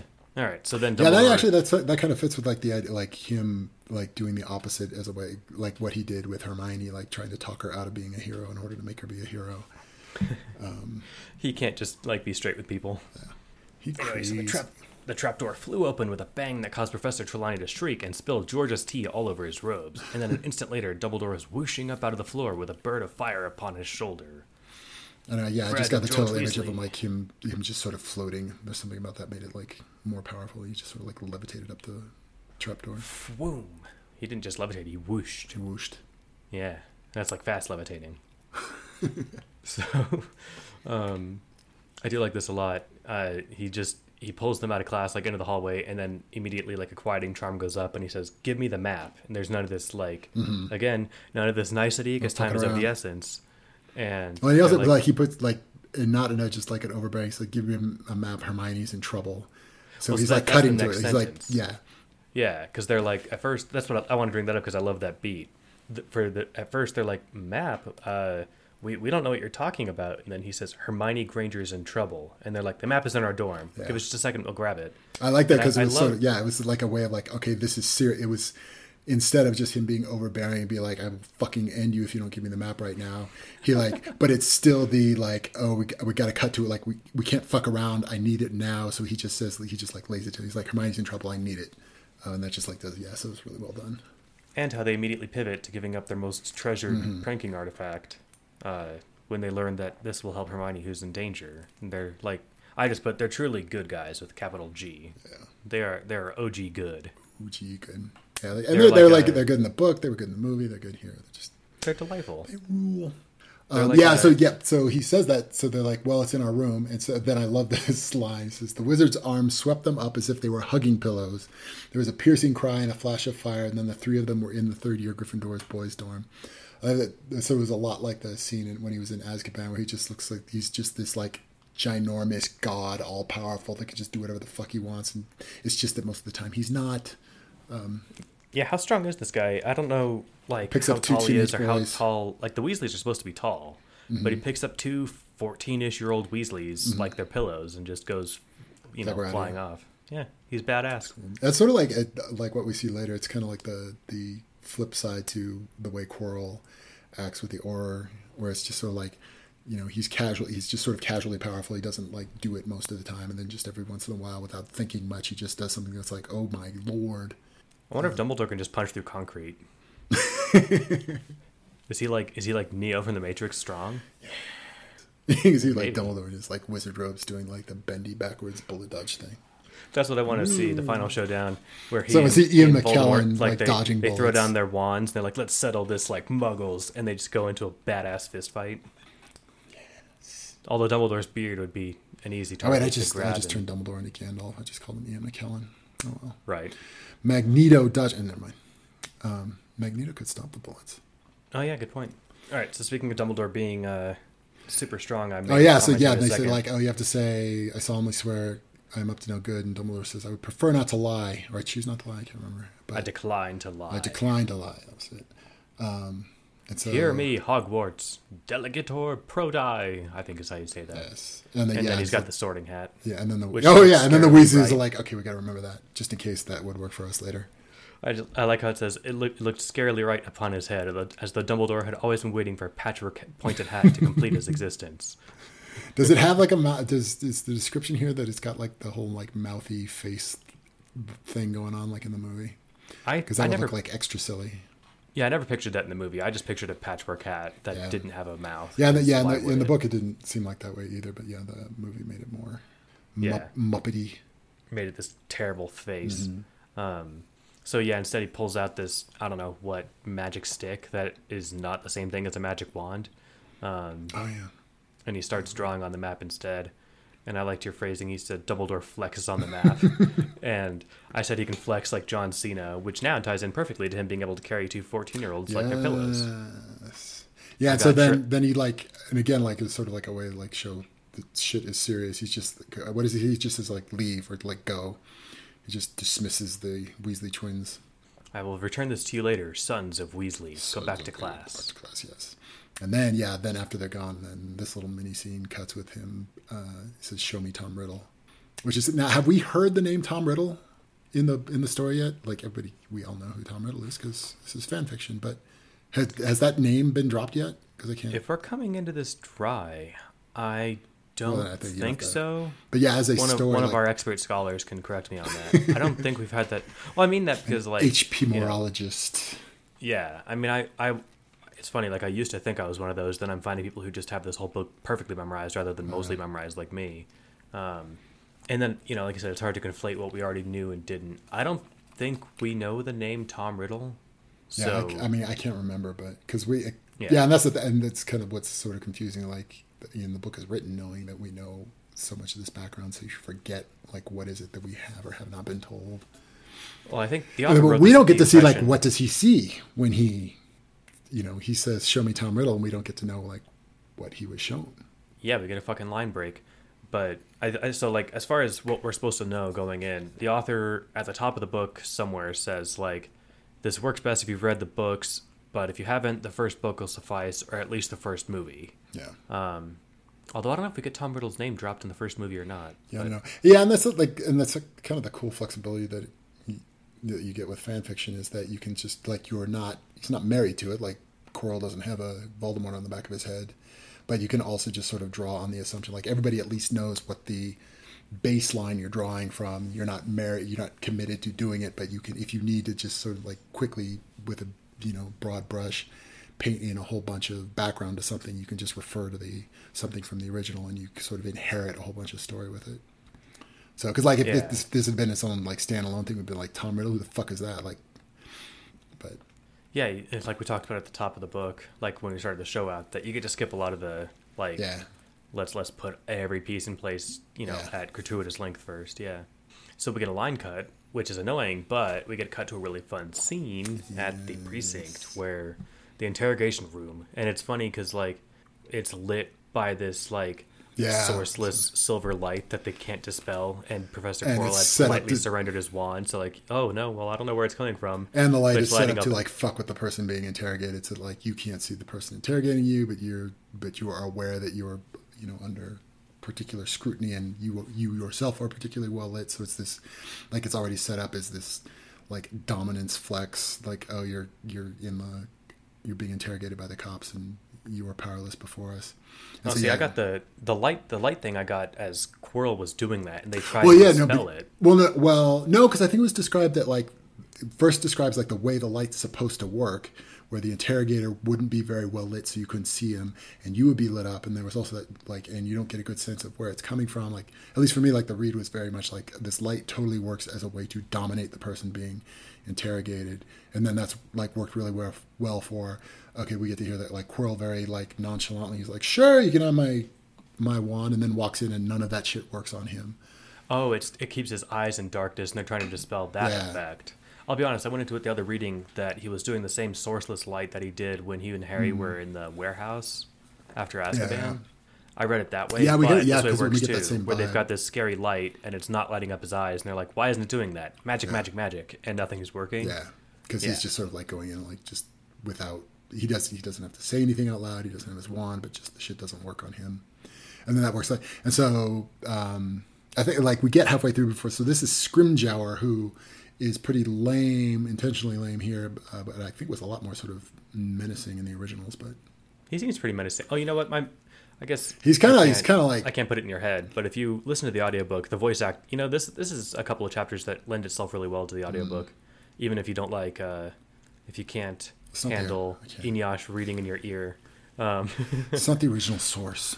It's uh no no, but I mean, not the original there- there's enough uh, variety of cast that the the Scrimgeour voice in the the audiobook is serious and like foreboding the whole time. So I didn't really? take Well, see, no, see, that wouldn't have. See, I think that would have like taken away from it for me because I liked how it sort of like it was a failure on the part of Scrimgeour to be menacing, and that was like how it worked. Like, like this, so there's this whole like the room is even set up in the lighting to, as like this dominance play, which totally doesn't work, and then Scrimgeour is like trying to fuck with. So he asks him like Scrimgeour's like it starts out with like, oh, I see you traveled here and there and blah blah blah, and Scrimgeour tricks him into saying like, oh, you went to Farika something something someplace in Japan. He's like, sure.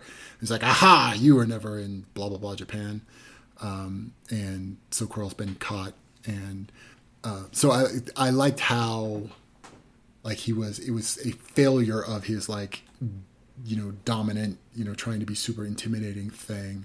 Uh, so i don't think it would have worked for him for him to be like super like menacing like so it worked for me as like part of the story because it kind of helped sort of emphasize Quirrell's like casual omnipotence that this guy tried and failed to you know pull the usual cop shit on on Quirrell and like try to intimidate him. Although it did start out like the I and that was my initial thing is like because Quirrell's always so like kind of infallible that Scrimgeour does like fool him, like does trick him into admitting uh, or into into lying about having been to um, for some city that starts with F. And it's probably a reference to something I imagine. Um, Someone tell me Fuyuki City is a real place. Yeah, I'm sure. It's, well, it's probably like, it's probably a fake place from a story. That would be my guess. That sounds legit. Yeah. It could also be a real place from a fake story. no, I mean like I write you know, fake stories. No, no, I mean it could it could be a, uh, a a real city, but also a popular setting in some some corner of nerddom. No, it's a, it's a real city that has never appeared in a story that doesn't exist. That makes sense. So it does appear. Anyway. Yeah, so he Um, gets Quirrell to trip himself up on saying, "Well, what were you doing in Fuyuki City? Oh, you know, nothing really Nothing- interesting. yeah. Why? And really, I find that interesting. How so? Because there is no visa listed for Fuyuki City. Ha ha! Slammed the folder shut. I got you. You're not Quirrell, Squirrel. Who the hell are you? Yeah, and I thought uh, so. We'll cut. Why don't we like treat it? So we do cut to another. Or how quick is that other scene? Let's stick with. It's like a sentence. yeah. Snape sneaks into Oh, yeah, when- uh, the Ravenclaw. So then we get a line cut. Snape breaks into the Ravenclaw girl's dorm and finds Hermione's bed because it's the one that had been attacked by a book, book monster. monster. I put a little heart in the notes because I love Hermione, and he finds the uh, the notes that he wrote like in her trunk or something, and then signed only with an elaborate S. And then a brief burst of fire later, and the papers were gone, and he left to report the failure of his mission. Yeah, I, like when I read that, I had been like it had been such a jumble of who's leaving notes to who that I had actually forgotten that we had figured out that it was Snape that was giving the notes, and so Snape burning them. I'm like, what the hell's going on here? Like that was a big question mark in my head. Like, what was the motivation behind? Like, does that mean he's working for somebody or? So we Even- still we had no Harry idea though why like- he why why he wants to hide this. So It's not clear why he wants to hide it, Yeah. but it is fun that even Harry was like, "What? You think there's two different people running around hiding notes under pillows?" maybe, maybe. And so, yeah, if it's hard to keep track of, that's because it is a uh, a funny system by which to communicate with people. So then we cut. This is a, like an example of like the good sort of television way of of the storytelling of it. So we cut back, and it's very like even the the line breaks because most books don't have these sort of like because it's a literal like dashes in a line.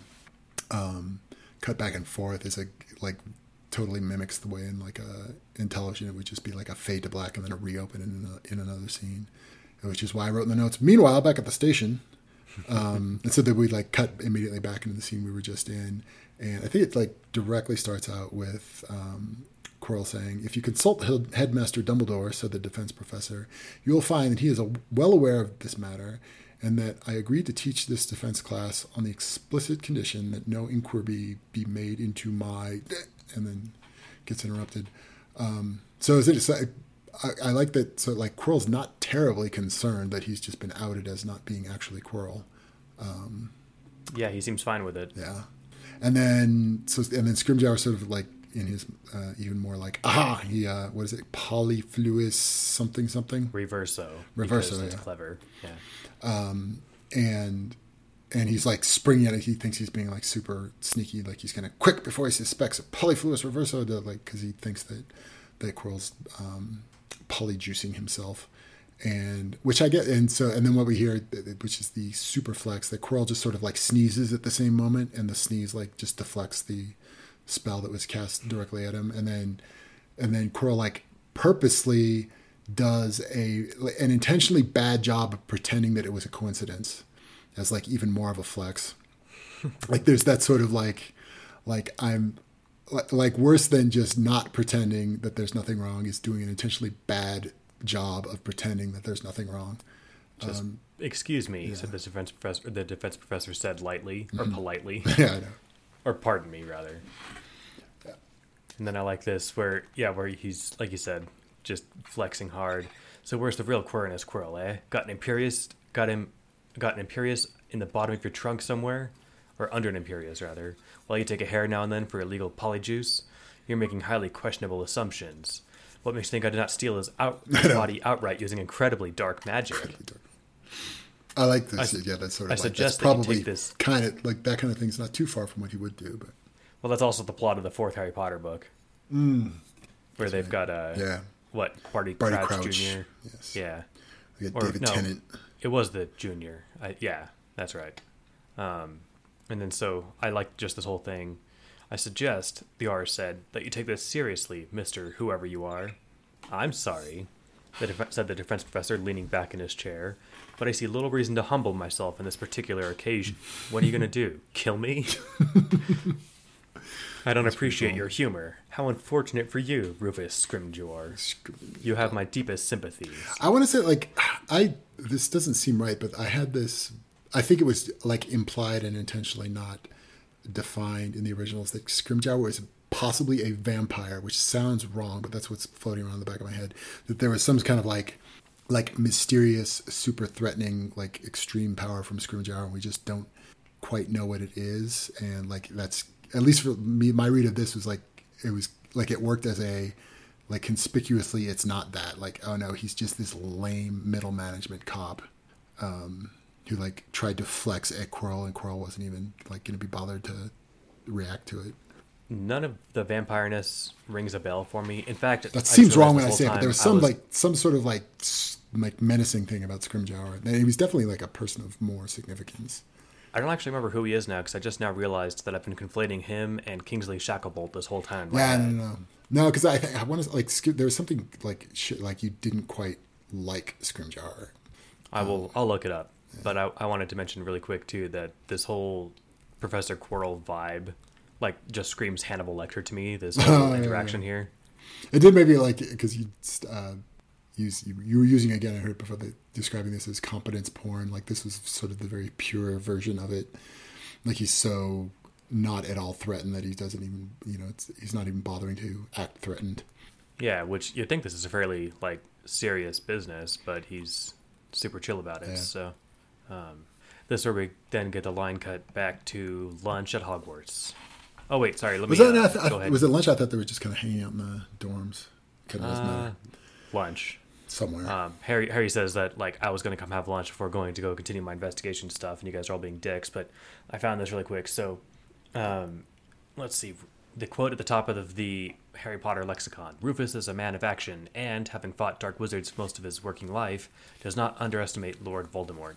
That's apparently from Half Blood Prince, Chapter Four. Rufus Scrimgeour was the head of the Auror office of the Ministry of Magic when he was tapped to replace. Oh, yeah, to replace Cornelius Fudge as Minister of Magic. Mm-hmm. Oh, so he is Minister of Magic. yeah. Okay. Yeah, he was. Oh, he takes over after. There was also there, there was Fudge something like, shame. or was after- he was he Imperiist? Maybe that was it. There's something sinister about him. That I remember, and I like it sounds like, but like something like, and also possibly having some sort of power that we don't understand. That's where like the vampire vibe got dropped in my head. But Um, a quick skim of this. I don't want to pause to read the whole I really, thing. he's but almost no, definitely not a don't see- vampire. But I don't see the word vampire. yeah, I don't think he's a vampire. All I see is that apparently Scrimgeour was killed, and reports indicate that he died under torture, refusing to reveal where Harry was. Um, he was described as having a leonine air about him. Leonine. His tawny hair had gray streaks in it, and he wore white, white wire-rimmed spectacles and walked with a limp. Yeah, I think, oh, yeah, and I think I may be confusing him. I think he also like tried to get kind of get get Harry to participate in basically propaganda, and Harry wasn't having it. And I maybe that may be a different character. I think that was it though. Like he showed up at the Weasley's house and something. He was like, "Hey, can you help us out?" And Harry's like, "No, fuck you." Oh, he was played by Bill Nighy in the movies. By Bill Nye? Nye, Nye. Oh, Nye, Nighy, not not Bill Nye the Science Guy. not the science. I'm like, I the, think I uh, would have remembered that. the the tentacle guy from Pirates of the Caribbean. Oh, oh yeah, yeah, yeah. Yeah, he's in. All, he's been in a lot of stuff.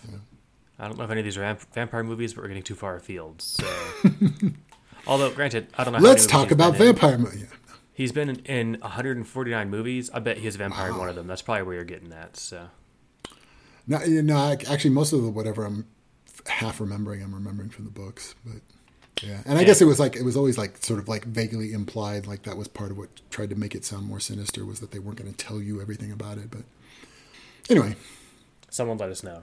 yes. So, So- back at school, Harry gets Harry's like pissed off that like there's just like rampant rumor milling going on about what's happening, and it sort of it's like the impression I got is it's pissing him off because it's sort of like trivializing what's happening to his friends. Well, and and they're making the like the worst insinuations. Like Yeah. reading between the lines here, like so. What is it? One of the students yells, "I I bet Malfoy tried to do things to her. Do, is in italics. So it's like I bet Malfoy tried to rape her, and that's why Hermione murdered him. And it's like, okay, you're calling my two actual only friends a rapist and a murderer. Like, of course I'm gonna yell at you, stupid fucks. That's that's why I'm super patient with Harry, giving them the intellectualist beatdown here. but I, I do see what you're saying about how you know it's uh, Yeah, I think we yeah we kind of talked about yeah again it's good. And then what you said in the notes is like, well, what is he? Act, what's wrong with what he said? It's like, well, nothing. Um, you're not picture wrong. from The yeah. Big Lebowski I didn't. yeah, I purposely. I, I got the the picture of the dude saying, "You're not wrong, Walter. You're just an asshole." But I don't actually. Have, I just have the picture of him. There's no words to it. Just so you can like. I, I recall the scene.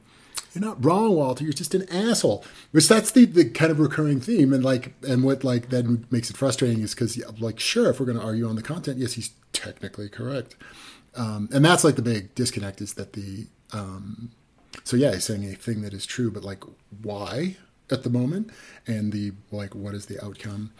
Um, and and at least like for me, it then sort of like robs the like sympathy that I want to feel for him. Is like, uh, you know, you didn't have to be a dick about it.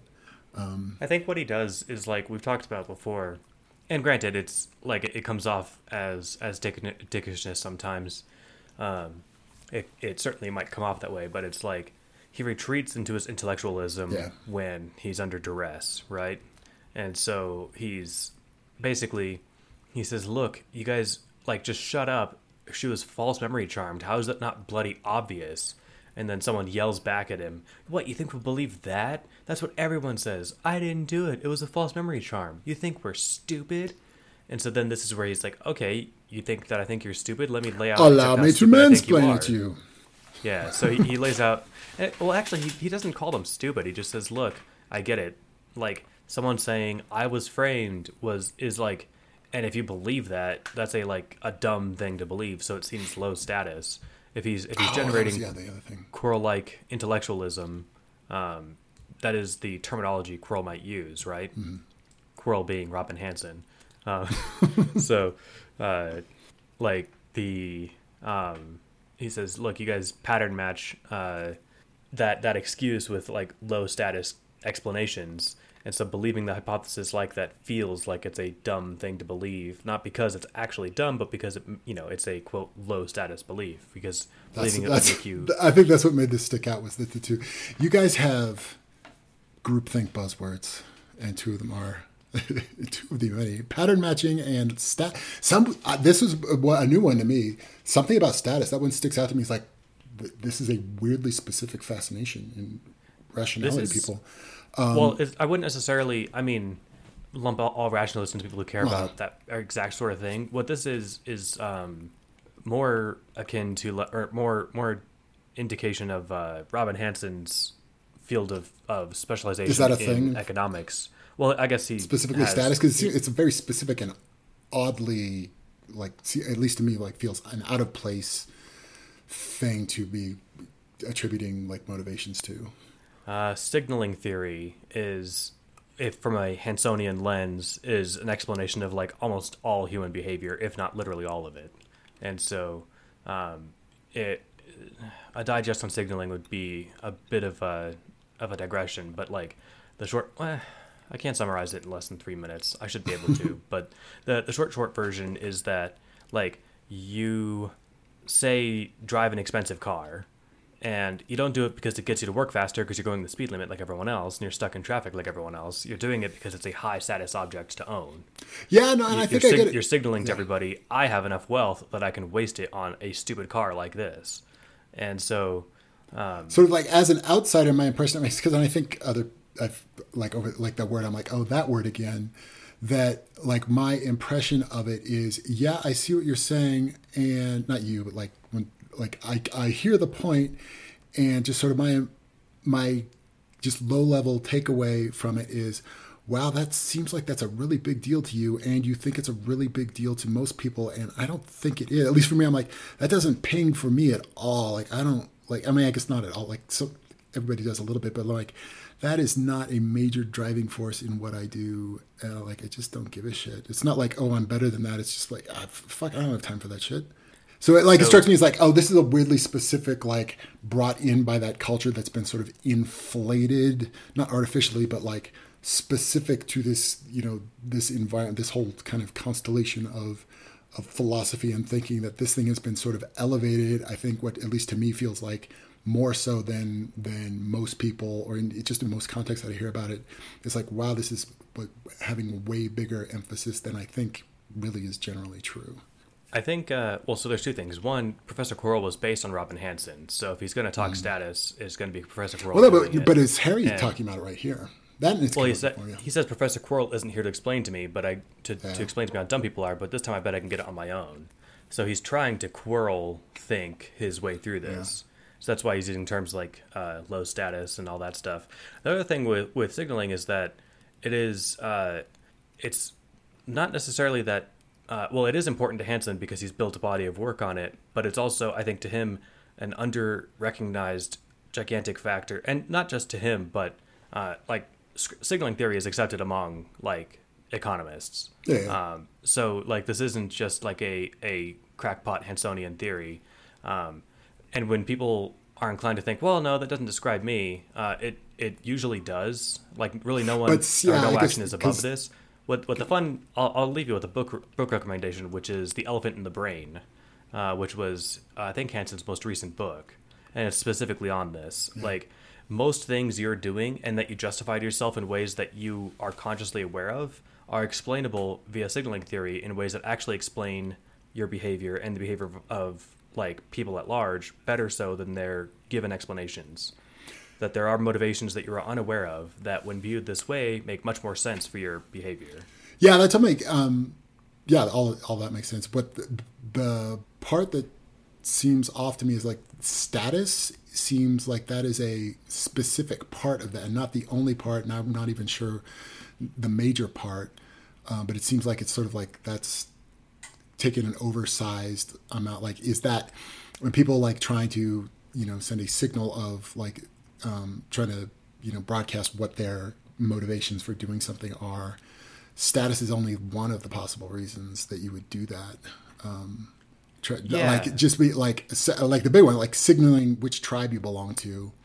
Um, to me, that doesn't sound like status. That's more like membership and you know affinity, and not because status. At least for me, like status feels like like a, a hierarchy thing. Like like where am I along this? You know, who is below me? Who is above me? Who do I have to bow down to? Who am I allowed to boss around?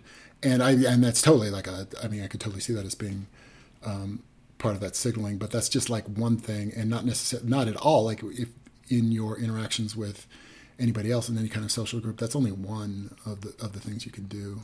yeah but presumably you pick your tribes partly because you think they have like they're not beneath the other tribe No, see that's what, so. I mean, yes, and that totally makes sense, and I can see how that's a big thing for a lot of people. But to, because I hear it seems like that gets said as um, like that's just sort of like a universal constant. Like that's just a thing that's often true. I wouldn't say that's at all the. I mean, you just want and status is even like stable enough to be okay, but like not like you're just not worried about you know better than. I guess like the only sort of practical concern would be around is, and you wouldn't even think of it as being status that way, but like, are you so far down on the totem pole that it's going to become a problem?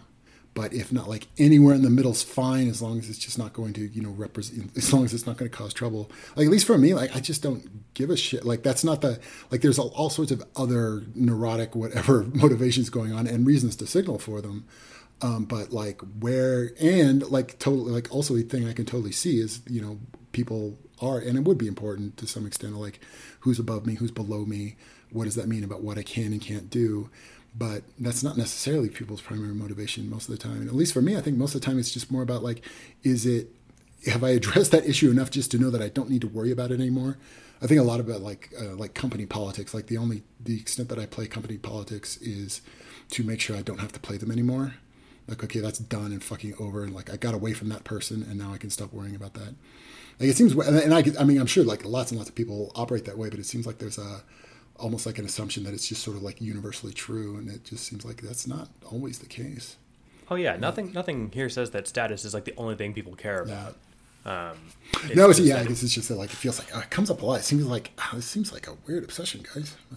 Yeah, I mean, it's it is a, a sidebar discussion that we can have later. But I'll recommend, since a book recommendation is long, there's a great podcast called Rationally Speaking, which isn't Mm-hmm. a rationalist podcast per se, but the co-host Julia Galef um, did find found the uh, or co-found the Center for Applied Rationality, which is more about like, all right, cool. So we got all these like thinking techni- thinking techniques. Like, how do we actually teach them, and what do they actually do for people? That's what that organization does. Uh, she's no longer the president there, but she had Robin Hanson on at least twice, and uh, Galef has this delightful talent for like asking like cutting questions, but in a very like politeful and engaging way. But like all the things of like where you listen to an interview with somebody and you're like, God, I wish I'd ask this person that. Galef hits that harder and faster than you thought to. It's great. Cool. So um, if you're a podcast fan, I recommend uh, I recommend Rationally Speaking. But if you're curious about all this signaling status stuff, find the one with uh, you can probably just go to rationallyspeakingpodcast.com and search for Robin Hanson signaling, and this one will come up first. Cool. And then with that, um, We're almost done with the first chapter.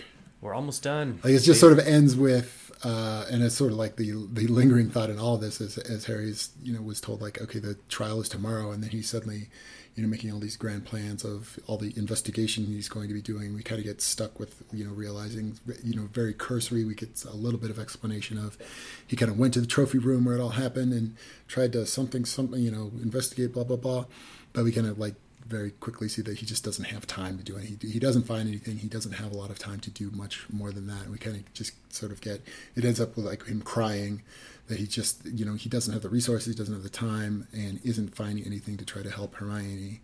Um, and it's just kind of like sort of like leaves the whole vibe of just how overwhelming the whole thing is.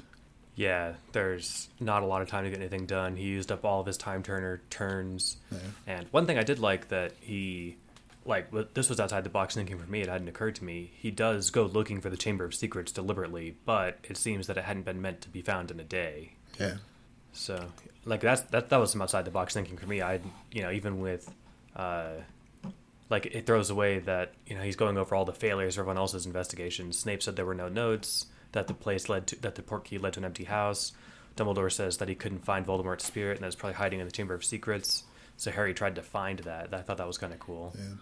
Oh, and I guess probably yeah, like so- again, like not tied to the original books. We've already we already had a snark comment about bathrooms or whatever. So I guess probably the Chamber of Secrets is not in the bathroom.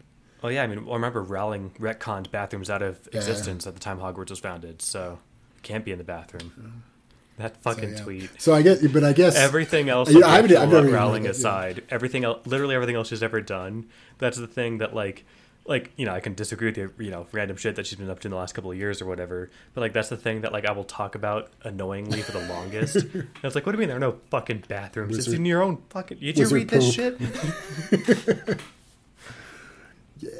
So I guess yeah, and that's probably so whatever it is from this mysterious, not Flamel, but whatever, like the thing that is being hidden in Hogwarts is in whatever the Chamber of Secrets or Chamber of Secrets equivalent that Harry's been looking for. Uh, So I guess it so it must be the well I don't know I, no I'm well, because we Dumbledore. Dumbledore hid it in Hogwarts. He wouldn't have hid it in the Chamber of Secrets. Oh yeah, I guess so. Well, so no, I guess what I'm sort of like uh, my half formed thought is maybe we don't actually have a Chamber of Secrets, but we've got so it's it's something else entirely, but it's taking the place in the plot. It's it's it's fulfilling the niche left left out by a Chamber of Secrets that we're not ever going to see. That's what I'm, I'm just thinking like oh this the thing that was that was the Chamber of Secrets thing before is now going to be some is going to be this whatever thing because that's not the same background we had the Chamber of Secrets before and the wasn't the like oh Dumbledore's hiding something in Hogwarts against his will but it seems like like that's sort of taking the place for that that plot element I don't know I'm just kind of like this my this is this is my half formed thoughts of trying to guess what's coming next but No, I can dig it. That's why we're here. there you go tell someone I can't, I can't give my whole form thoughts about what's coming next because that's cheating. So, whole form. all right. Yes. All right. So So, we'll- next chapter. So this Yeah. will only be like a front now. The next, actually, the next chapter not only shorter, but uh, and it sounded really cool, but um, less plot wise. I don't think we'll be. like the first i don't know uh, i don't know how long it would be on pages but first probably a couple pages if you're reading this on a kindle are like it's this awesome it's not Yeah, quite this this is what- exposition dump because it's not like plot dump it's just like this like bird's eye view background. Like it's not from a point of view.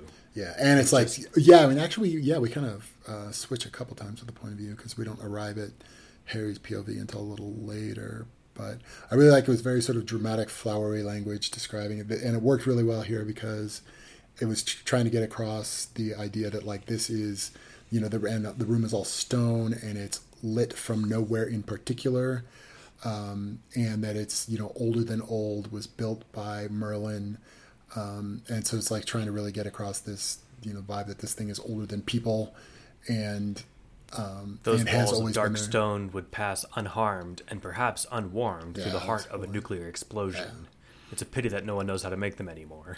yeah, yeah, um, yeah, yeah. That was like that. You know the the magic that it took to make it was known by Merlin, but that the interdict of Merlin now made it that nobody will know that magic ever again.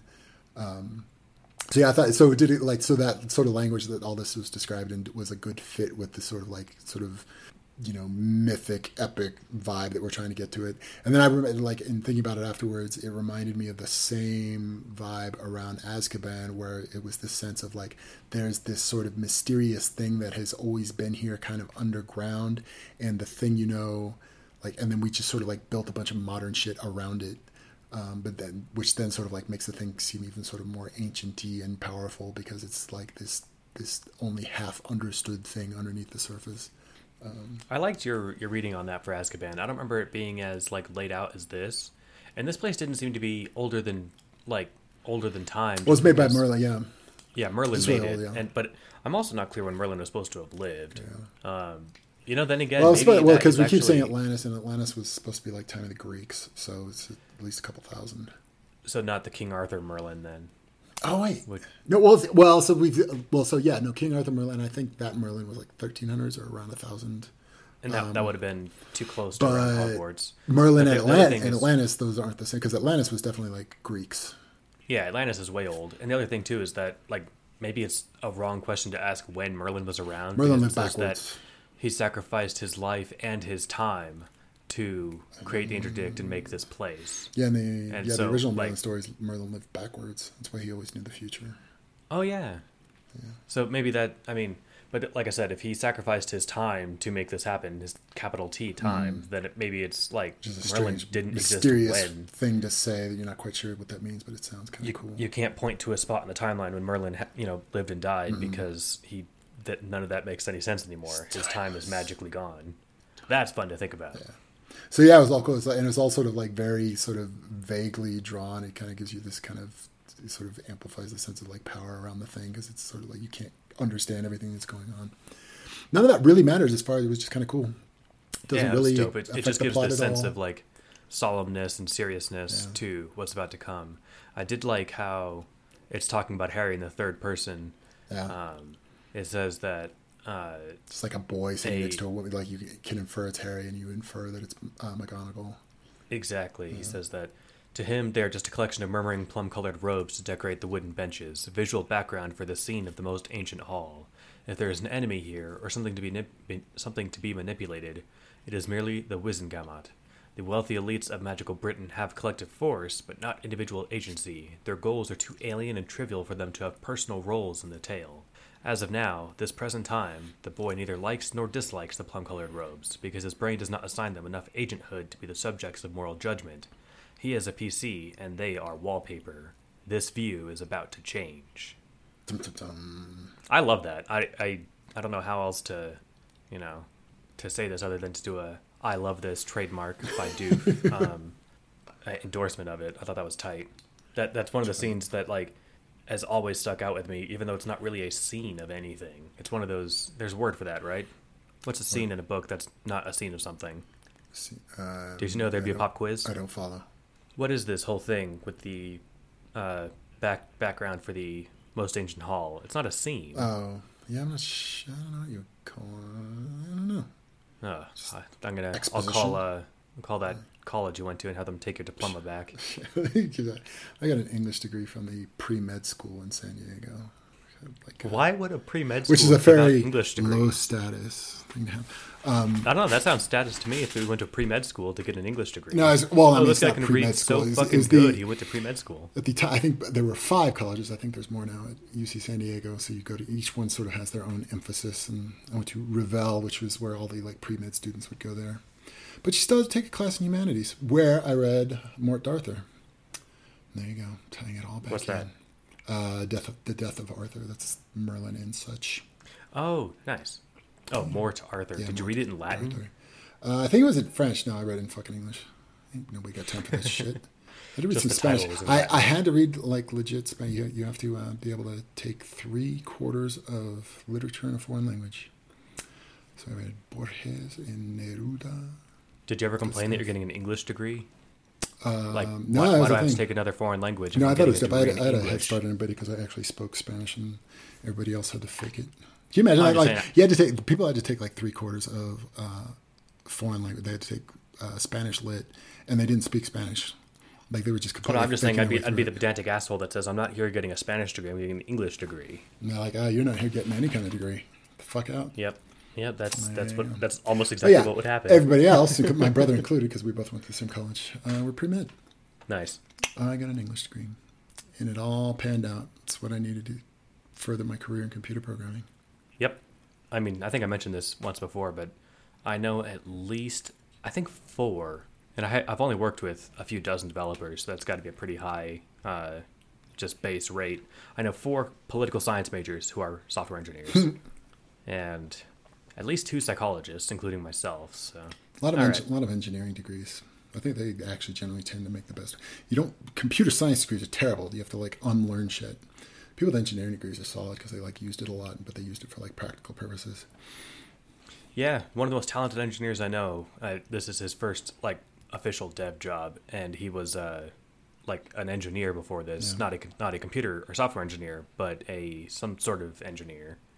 And something about that ability that I mean, you know, also he's a smart guy. He's been whatever, he- fucking genius. That's because they But- have they have to use programming a lot to do what they do, but they aren't ever like taught all the like stupid theory bullshit. So they don't learn any of the bad stuff, but they have to use it a lot, so they get good at it.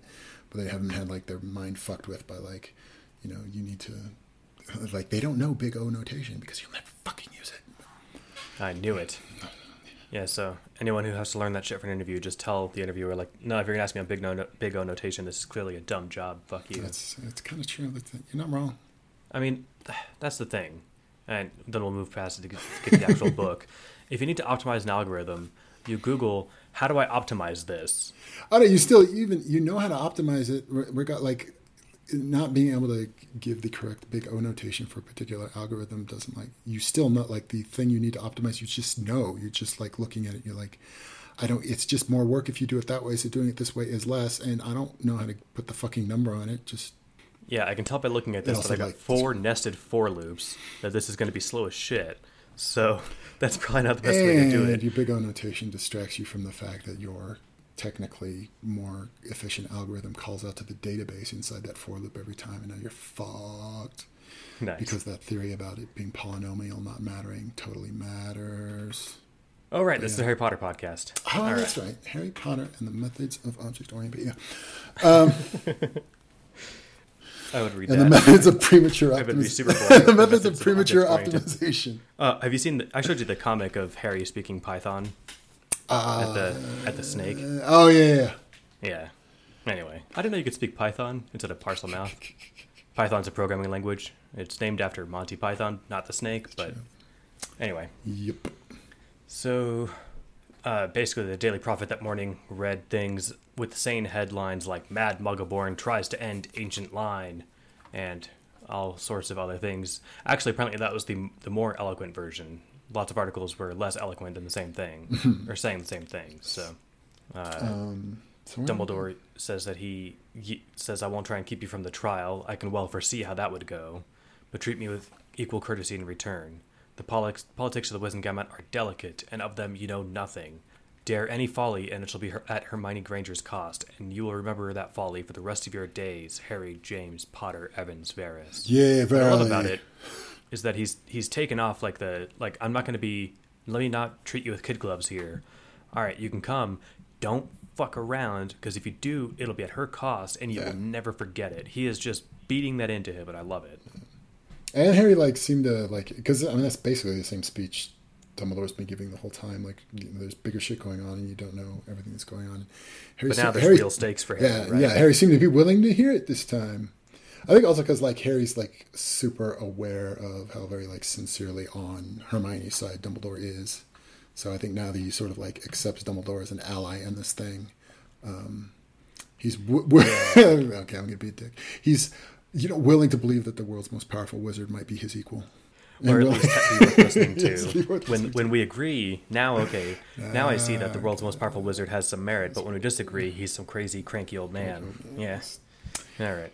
Not necessarily endorsing that, but I, I, uh, I, I, wasn't even really thinking that too much. All I'm trying to oh, do is avoid salt from the peanut gallery. I'll, I'll go ahead and and, uh, and retract my, my caveat there of saying that that is essentially how Harry sometimes is working, or can be Although, perceived to be yeah. working. And Bring Harry did a salt. little. Harry was a, a little bit even like willing to listen to that, which is like progress for how much like up in his butt he's been these last couple chapters. So I do like. I'll just read the rest of their little because this this uh, this background thing is just in three italicized paragraphs. I'll read the other two.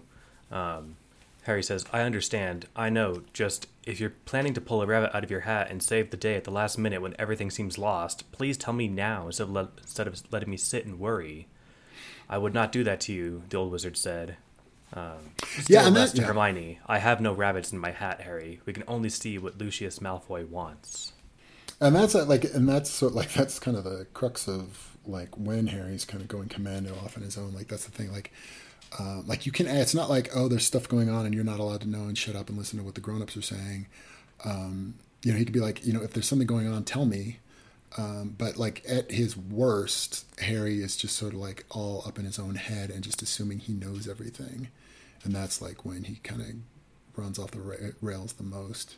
He's just kind of like bowling everybody over. It's like you know, just because like okay, there's more going on, you don't know what it all is.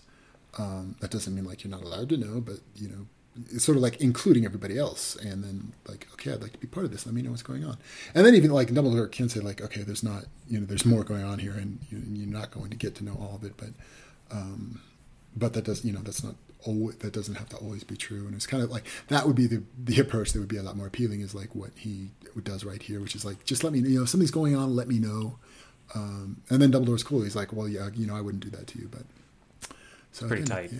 There's also this little delivery. thing, and it's subtle throughout the chapters. I don't think I picked this up in my first read.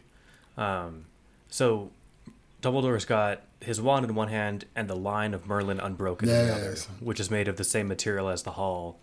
And when he taps his podium with it, like everybody stops talking and their heads jerk up towards Dumbledore. Mm. And like the first time I read this, I think I just thought that like people were like, "Oh, Dumbledore's about to say something. The chief warlock is about to talk." But I think that's like a magic thing that the stick Yeah. does. You tap it and like everyone in the room shuts the fuck up and looks at you, and there's no way around it. That's kind of cool. that is the literal talking stick It's like talking stick. It's like it's like what the gavel's supposed to be, but since Mm-hmm. everything I know from the movies means that the judge just bangs it and screams order over and over, Order, and you get to scream over it. This doesn't let you scream over it. order yeah I'll have order in this court. order I know we have at least one lawyer listening to this, and I'm, I'm sure they will just love that uh, my my perfect sense, which I'm sure is exactly accurate of how every courtroom works all the time. it's highly irregular but I'll allow it exactly. I want to see where this is going, but you better be quick. All right. overruled So, um, Dumbledore convenes the session, and uh, Lucius brings in the witness for Veritaserum, which apparently is. Uh, um, oh wait, drops a name it no, it's Hermione first. I thought that. I forgot when they read Draco's. That must be after this. Oh yeah, that's it. no. yeah. It's yeah. Hermione walks in like below Harry, like you can't see her until she walks in. But he feels the disorder in the world first. Yeah, yeah. He, he feels mentors coming. Oh yeah, and so that happens, and then that's when um, Umbridge shows up to pink on him. to be Umbridge, which I love so much. Like we don't have to have her be a big character in the book, but we get like, oh my god, yes, I remember that feeling of wanting to hit you with a shovel, and uh, it's delightful. Like you, you just love to hate her, and you don't feel the least bit guilty about it. Um, Yeah, and I'm when it first talked, like that in this- yeah, in this and I hadn't like just like semi-consciously because I hadn't like thought it through, but like the way she talks, it's just the, like the saccharine bullshit she did. I'm like, oh, is that? Um, it made me think that she was Rita Skeeter at first. Like, oh, you're like trolling the courthouse trying to get a story, but then I'm like, oh wait, no, she's dead, so that's not her. But yeah, no, that she's just sort of like has was that Cornelius Cornelius Fudge she was with, but Yeah. he's just sort of like along for the ride. She's like some secretary or something. I remember that she had some high office like next to the um next to Fudge. Yeah, it was like at least for me, like the it had this weird vibe of like of you know the two of them there. She was actually the one with more power in that scenario, you know, not officially but actually, and, and which then what made it more is this sort of like the sort of insincerity, like the the disconnect between her shittiness and the flowery, happy way she talks. Yeah, she's utterly delightfully evil. Um, like so looks here they are, and there's there's a Dementor. Harry freaks out, and um, this is where he decides, like, all right, you know what, fuck it. If you guys are gonna bring in a goddamn Dementor to torture this poor girl, when when everybody knows there's no fucking point, then fuck you guys. And he he says it more grandiosely, I think, than that. Yeah. Um, he says that he tried to flee into his dark side, but he hadn't done that fully since Azkaban. And when his blood was something like cold, he looked up again and saw Hermione in the chair again, and discovered that his dark side knew nothing about how to deal with this type of pain. It pierced through the coldness like a knife, and it didn't hurt less in the Yeah. slightest.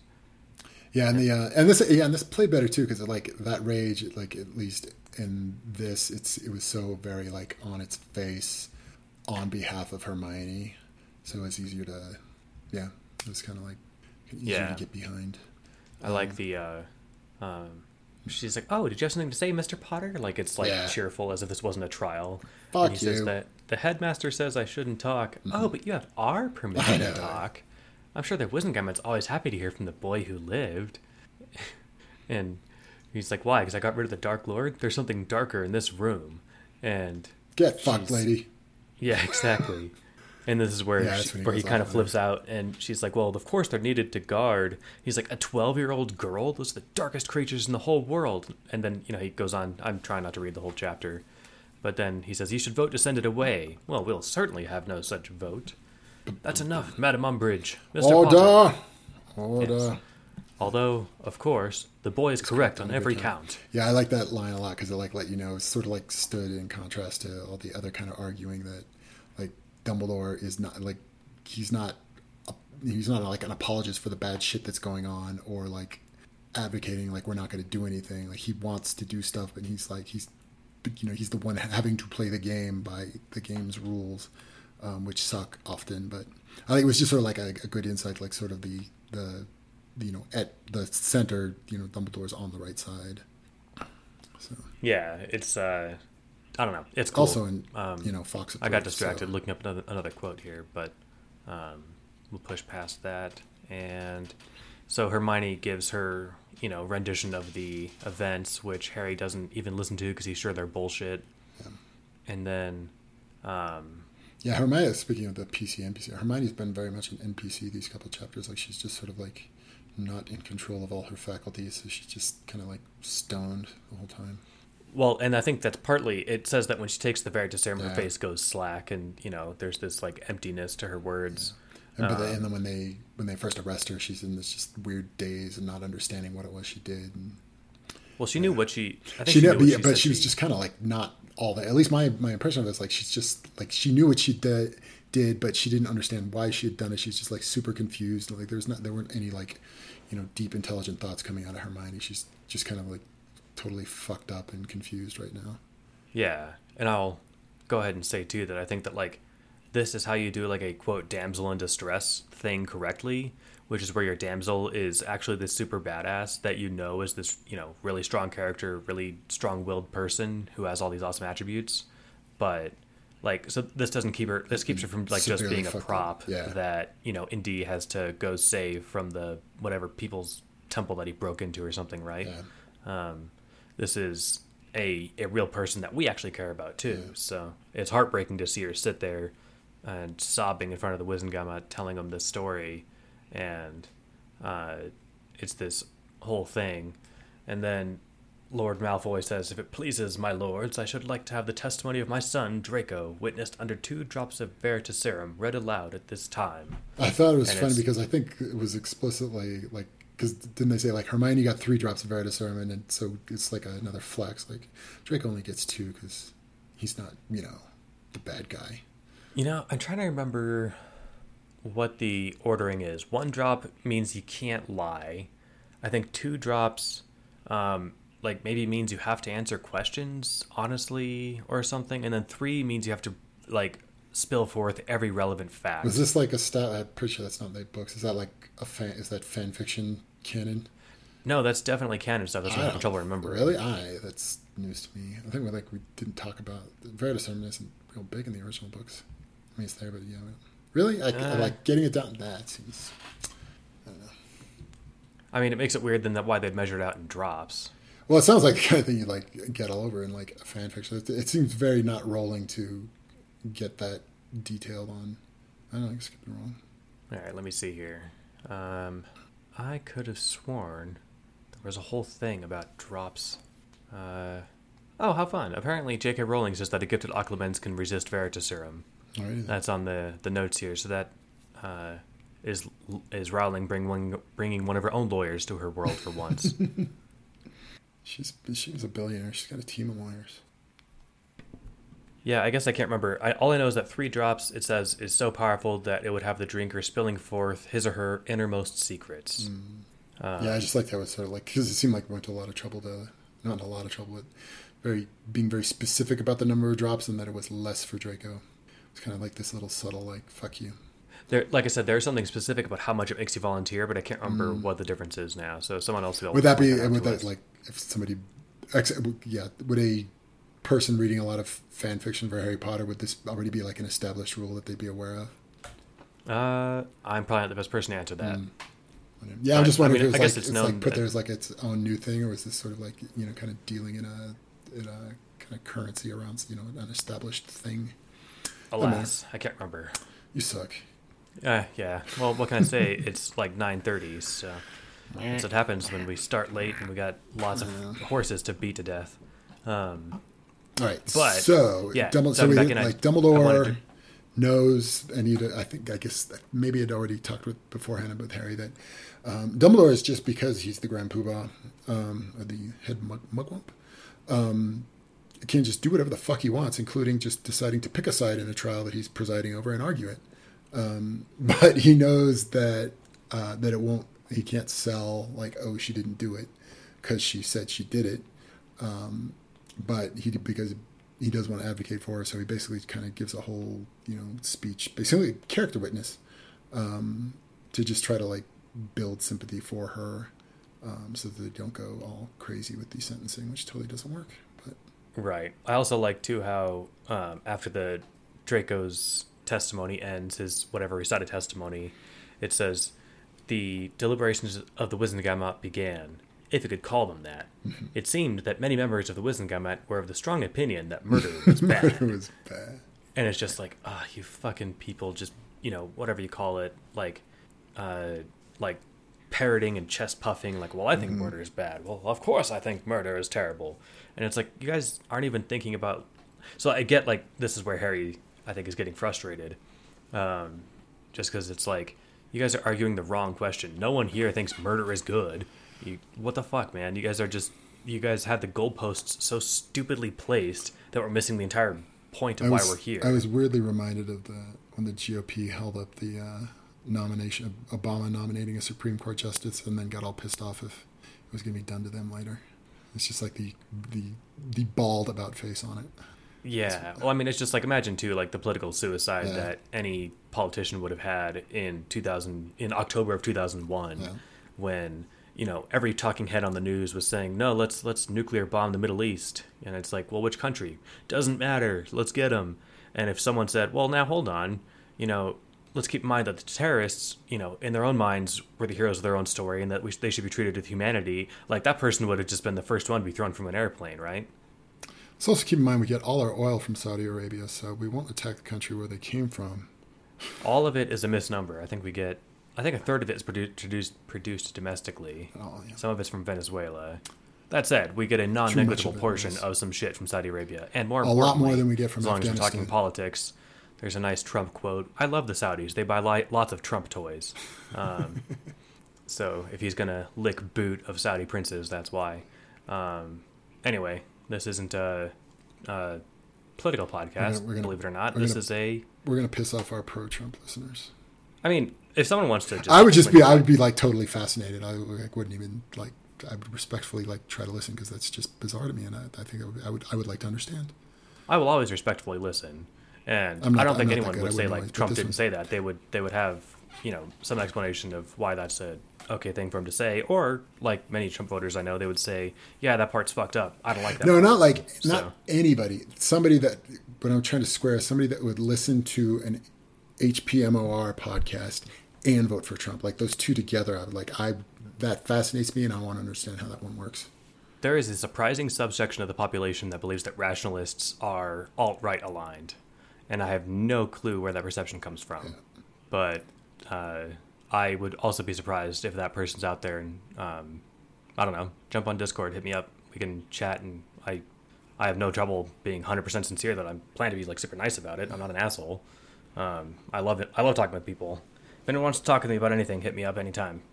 And if I'm busy, I'll just wait to reply. So, moving back to the book, we have Stupid aside, if you hear that- The Malfoys are apparently Scottish. That was new to me. Uh, what? little- uh, yeah, it was like oh, destroying like it was something about like, talking about like trying to end the line of a noble house Malfoy and and Scott something about Scotland. Like really? Uh, Well, okay. I think Scotland is where Hogwarts is. Is that no? I have to go back and read it. I remember that being a thing. Hogwarts is in Anyway. Scotland. It's news to me. Well, because I remember there was some joke about that, like if Harry, it was like in the early book, something about leaving a big hole where Scotland was or something. Huh. Um, oh, if he got his wand, no, that was destroying his parents' house. No, okay, now I can't remember. Who cares? We got to move through this. So, um, Dumbledore doesn't make the defense that she didn't do it. He says, "Look, uh, she really is beloved with the Hogwarts staff. She helps Hufflepuffs with their homework, and just keep in mind that no one's actually hurt. Dumbledore or Draco's fine, and." If some temporary madness has seized Miss Granger, then all she deserves is sympathy and a healer's attention and all that's coming over the screams of protest from the mob and uh, lucius malfoy bellows Eno- oh did you listen to the audiobook of this? Uh, i, no, I I mentioned didn't. that I was getting killed by work today. I, oh yeah that's right. That's part of why we started late. So uh, the voice actor for for lucius malfoy is always going to be the voice of lucius malfoy in my head forever and ever. It is outstanding and everyone needs to hear it. So if you if honestly I haven't sold the audiobook to you at this point there's nothing else i can say but uh, you do owe it yourself to listen to the last five minutes of chapter 80 just listen to malfoy just uh, every syllable this guy delivers with it is like i don't know to me top tier voice acting anyway Nice. um, he says, Enough for what this mad woman has tried to do to my son, for the blood debt she owes for trying to end the line of a noble and most ancient house. I say that she will. And then someone sitting directly next to Lord Malfoy says, Azkaban, send the mad mudblood to Azkaban. And then there's more people cheering for that. And Dumbledore says, You know, you're out of order, and this proposal is barbaric and beneath the dignity of this assembly. And But maybe Malfoy not. says, like, well, Sadly you know, not. I hadn't planned to ask it. Like, I didn't plan to ask this hmm. guy who sits next to me to say that. but, you know, if it's the will of the Wizengamot, let her pay as Eddie in her place would pay. Let it, let, and the guy delivers this in the audiobook, let it be Azkaban. It's so fucking cool. it's a lot less corny when he does it, I swear. Um, anyway, there are lots of cheers went up, and uh, Dumbledore says, "Are you all lost? She's too young." And there's this whole thing of back and forth of uh, um, Malfoy just basically saying, "Look, that's the deliberations are over. That's how the, that's how our courts work. We I get to say I'm wronged. I bring it to the court." I ask for literally whatever I want, and it's voted on its reasonableness. That's apparently how the court here works. I declared it. It's been declared. No backseas. But the weird thing is like that that does seem to be roughly how it works. He comes in, he's allowed to ask for literally whatever he wants, and then the assembly votes on its reasonableness. and so he gets to say, Yeah, you know, sure, nothing's like this and it's been done in centuries, but fuck it, that's what I want. So um And this- rip out her fingernails. Right. and shave her head. And uh, um, I don't know, can't think of anything else. So there's this uh, bit back and forth where Lucius challenges Dumbledore, and he says, "Blood calls for payment of blood, the blood for my family. Not for any price will I sell the blood debt owed to my son." Um, I'm reading the whole thing rather than the last bit. He's basically saying, if you confess to murdering my fucking wife like you did to me in front of everybody, then I'll let this pass. Yeah, and, And- then somebody like yell. Is it was it uh, Neville's grandmother's like you know don't waste any time. You know what answer you have to give. I think it's um, uh, It's just, Bones. oh okay. I didn't quite Yeah. get the subtext of that around like oh well why couldn't yeah it didn't The subtext about about like like don't you know don't even have that conversation you know you have to say no um, i guess is that it would it, that it would have been he'd be he would then be punished for that crime if he admitted to it yeah, if he stood up there and said, "I killed your wife," happy now, and yeah, then presumably they would, you know, I guess I rip his robes thinking it would out, shave like- his beard, and put him in the chair. yes. So Um, then he says, "No, I refuse to surrender to your fucking blackmail." And I do. This is where Augusta Longbottom chimes in because he says, uh, Lucius says something like, uh, "Oh no, I didn't have any purpose other than to uh, show you guys that you know his pretended heroism, and that he would never sacrifice himself to save her." And Augusta chimes in, "Cruelty worthy of a Death Eater." Not that I'm implying anything, of course. yes and so and then so it's going to be do they vote like it's done before then harry calls him out or is no no no it's so it's right before they're going to vote but then harry what does he just shout out he just shouts out lucius malfoy Yeah, and well, there's also like this nice moment where Hermione is able to regain some Oh, control yeah. of herself and whips her head around to look at him, and she looked at Harry Potter, and though she didn't speak, it was absolutely clear what she was saying. And again, in the audiobook, this is delivered so well. It's like very stunted speech. Harry, help me, please, and it maybe comes across better on the voice than it does on the page because it doesn't hit with the with the drama there that it does on the uh, the audiobook. Have I mentioned that there's an audiobook of this that I really maybe enjoy? a little bit All right. it's not, it's not working So then, then Harry stands up and says, "Lucius Malfoy," and then we get this. Um, I just saw your fucking last notes here. We'll to, uh, we can't not read those. So, yeah, I read that. okay. That was, that was my finest Um, moment this week. So then, then take over for me. It's after the line break, and Yes, but Harry yeah, yells so he yelled, like yells out Lucius, and he's sort of like, and then everybody's like, "Oh my god, it's the boy who lived," um, and basically, like Harry calls him out, it's like, "Dummy!" Like he says, like, "You you are a smart man," um, and dummy, this is very clearly not Hermione that did this. Somebody is trying to fuck with you, and you are playing along. Don't be an idiot. Um, like he's she's actually nice about it, which shows that even when Yeah. he's mean eh, or when, he, when he's angry, he can be not mean if Yeah. it's to his I advantage. guess so. Yeah, yeah. uh, yeah. There's not going to be any uh, consequence. He, Like, he- I mean, he compliments him like five times in this whole thing. This folly does not become you. You are a Slytherin and an intelligent one. You know this is a plot. Which, of like, by saying that, you know, he can't be like, it's not a plot. Actually, he does say that. He says literally that. Yeah. A plot, you say. A plot, you say? Um, yeah, but you can't tell. Like as he's saying all this, like you can tell it's it, it, it prompts the use of the word rictus. Um, that it's like a. It's not that he's just like ah no I don't believe it. Like it bothers him and he's thinking about it.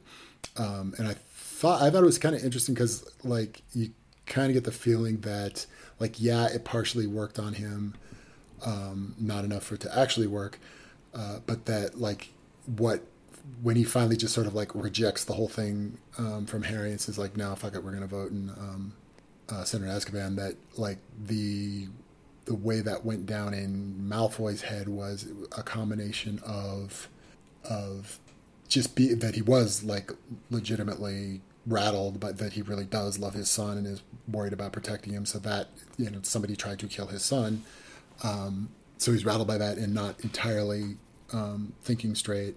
Uh, but then also is just like fuck it, she's in my blood anyway. He's just sort of like pissed off and like giving himself permission to be irrational about it, and um, so it's like he just kind of gives into both of those like not entirely compatible ways of thinking about it, um, just because it's sort of like it, lands where his emotions want to go with it, which is like you know let's just fuck this chick up. because it's sort of a way of him lashing out at all the people he doesn't like. It hurts all the right people. Yeah, I think that um, you hit the nail on the head with like he's, and it. I mean, it, well, it's kind of exactly like he said he would be at that Christmas Yeah. threaten that he gave to Harry. That like, if anything happens to my son, I will lose my shit. And Actually, the words he happened to his used, son, I his will. shit is I, will- lost. I think he said the words he said was, "I would give myself over to vengeance," and which is a word he drops a couple times in, in this speech. Right.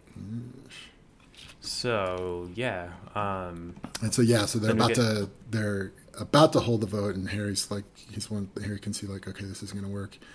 Um, so he says, "You will earn my enmity if you do this thing, Lucius." And Malfoy says, "Grow some pubes, nerd." All right, maybe he didn't. He didn't really say that. that was the part that made me laugh when I saw it in the notes. Okay, what he really said was, "If you want the enmity of the House of Malfoy, you shall have it, child." You said it just like the guy in the audiobook. It was awesome. Child. So yeah, the the reason that Harry You're 11 threatens him- years old. Fuck up. like the, the way the reason. Harry tries that though is that Draco he's like scrambling for everything that he can think of. Like Yeah. what weapons does he have left? And then he remembers that Draco had said that Lucius was scared of him for unknown reasons. And he could see that the the rictus in Lord Malfoy's face had become drawn and tight, and that it was taking all of his courage for him to tell Harry to shut up. So he's thinking just like, all right, I'll straight up threaten him, and then yeah, like you said, Lucius says, "Grow some pubes, nerd." And then, of course, we get Madame Umbridge. Now, really, I think this has gone on quite long enough. Wouldn't you say, Lord Malfoy? The boy will miss his classes. Fuck you. Yeah, you just want to grab one of those chairs and hit her in the face. I don't advocate violence, but Dolores Umbridge has always been the exception. She's not strictly a human, so exactly. she is the embodiment of. She's like not even the interesting kind of evil. She is just the embodiment of the worst with a capital W. interesting. I was just uh, quoting the Nazi from Schindler's List, who was played by Ralph Fiennes, who played Voldemort. What? Oh, comes back around. It's not strict. He was talking about Jews. Not strictly human. It's jeez. Yeah, well, it's always. It's I guess with all these British actors, they're all gonna tie together somewhere. Nazis. Nazis, legit. Um. Anyway, so then they call the vote. By show of hands, let the Wizengamot acknowledge the blood debt owed by the noble and most ancient house of Malfoy for the attempted murder and the last scion of its er, of the attempted murder of its last scion and ending of its line by Hermione, the first Granger. The first Granger. We got a lot of mileage out of the word scion. I know it's tight. not It's, a great it's word. It's not just a car. It's Nor just is it just the uh, whatever Superman from Worms. So everyone should read Worm. Anyway, hands shot up one after another. The secretary who sat at the bottom circle began to make marks on a parchment to tally them, but it was obvious which way the majority majority had gone. And then we get Harry freaking the fuck out, and uh, and it not working. right.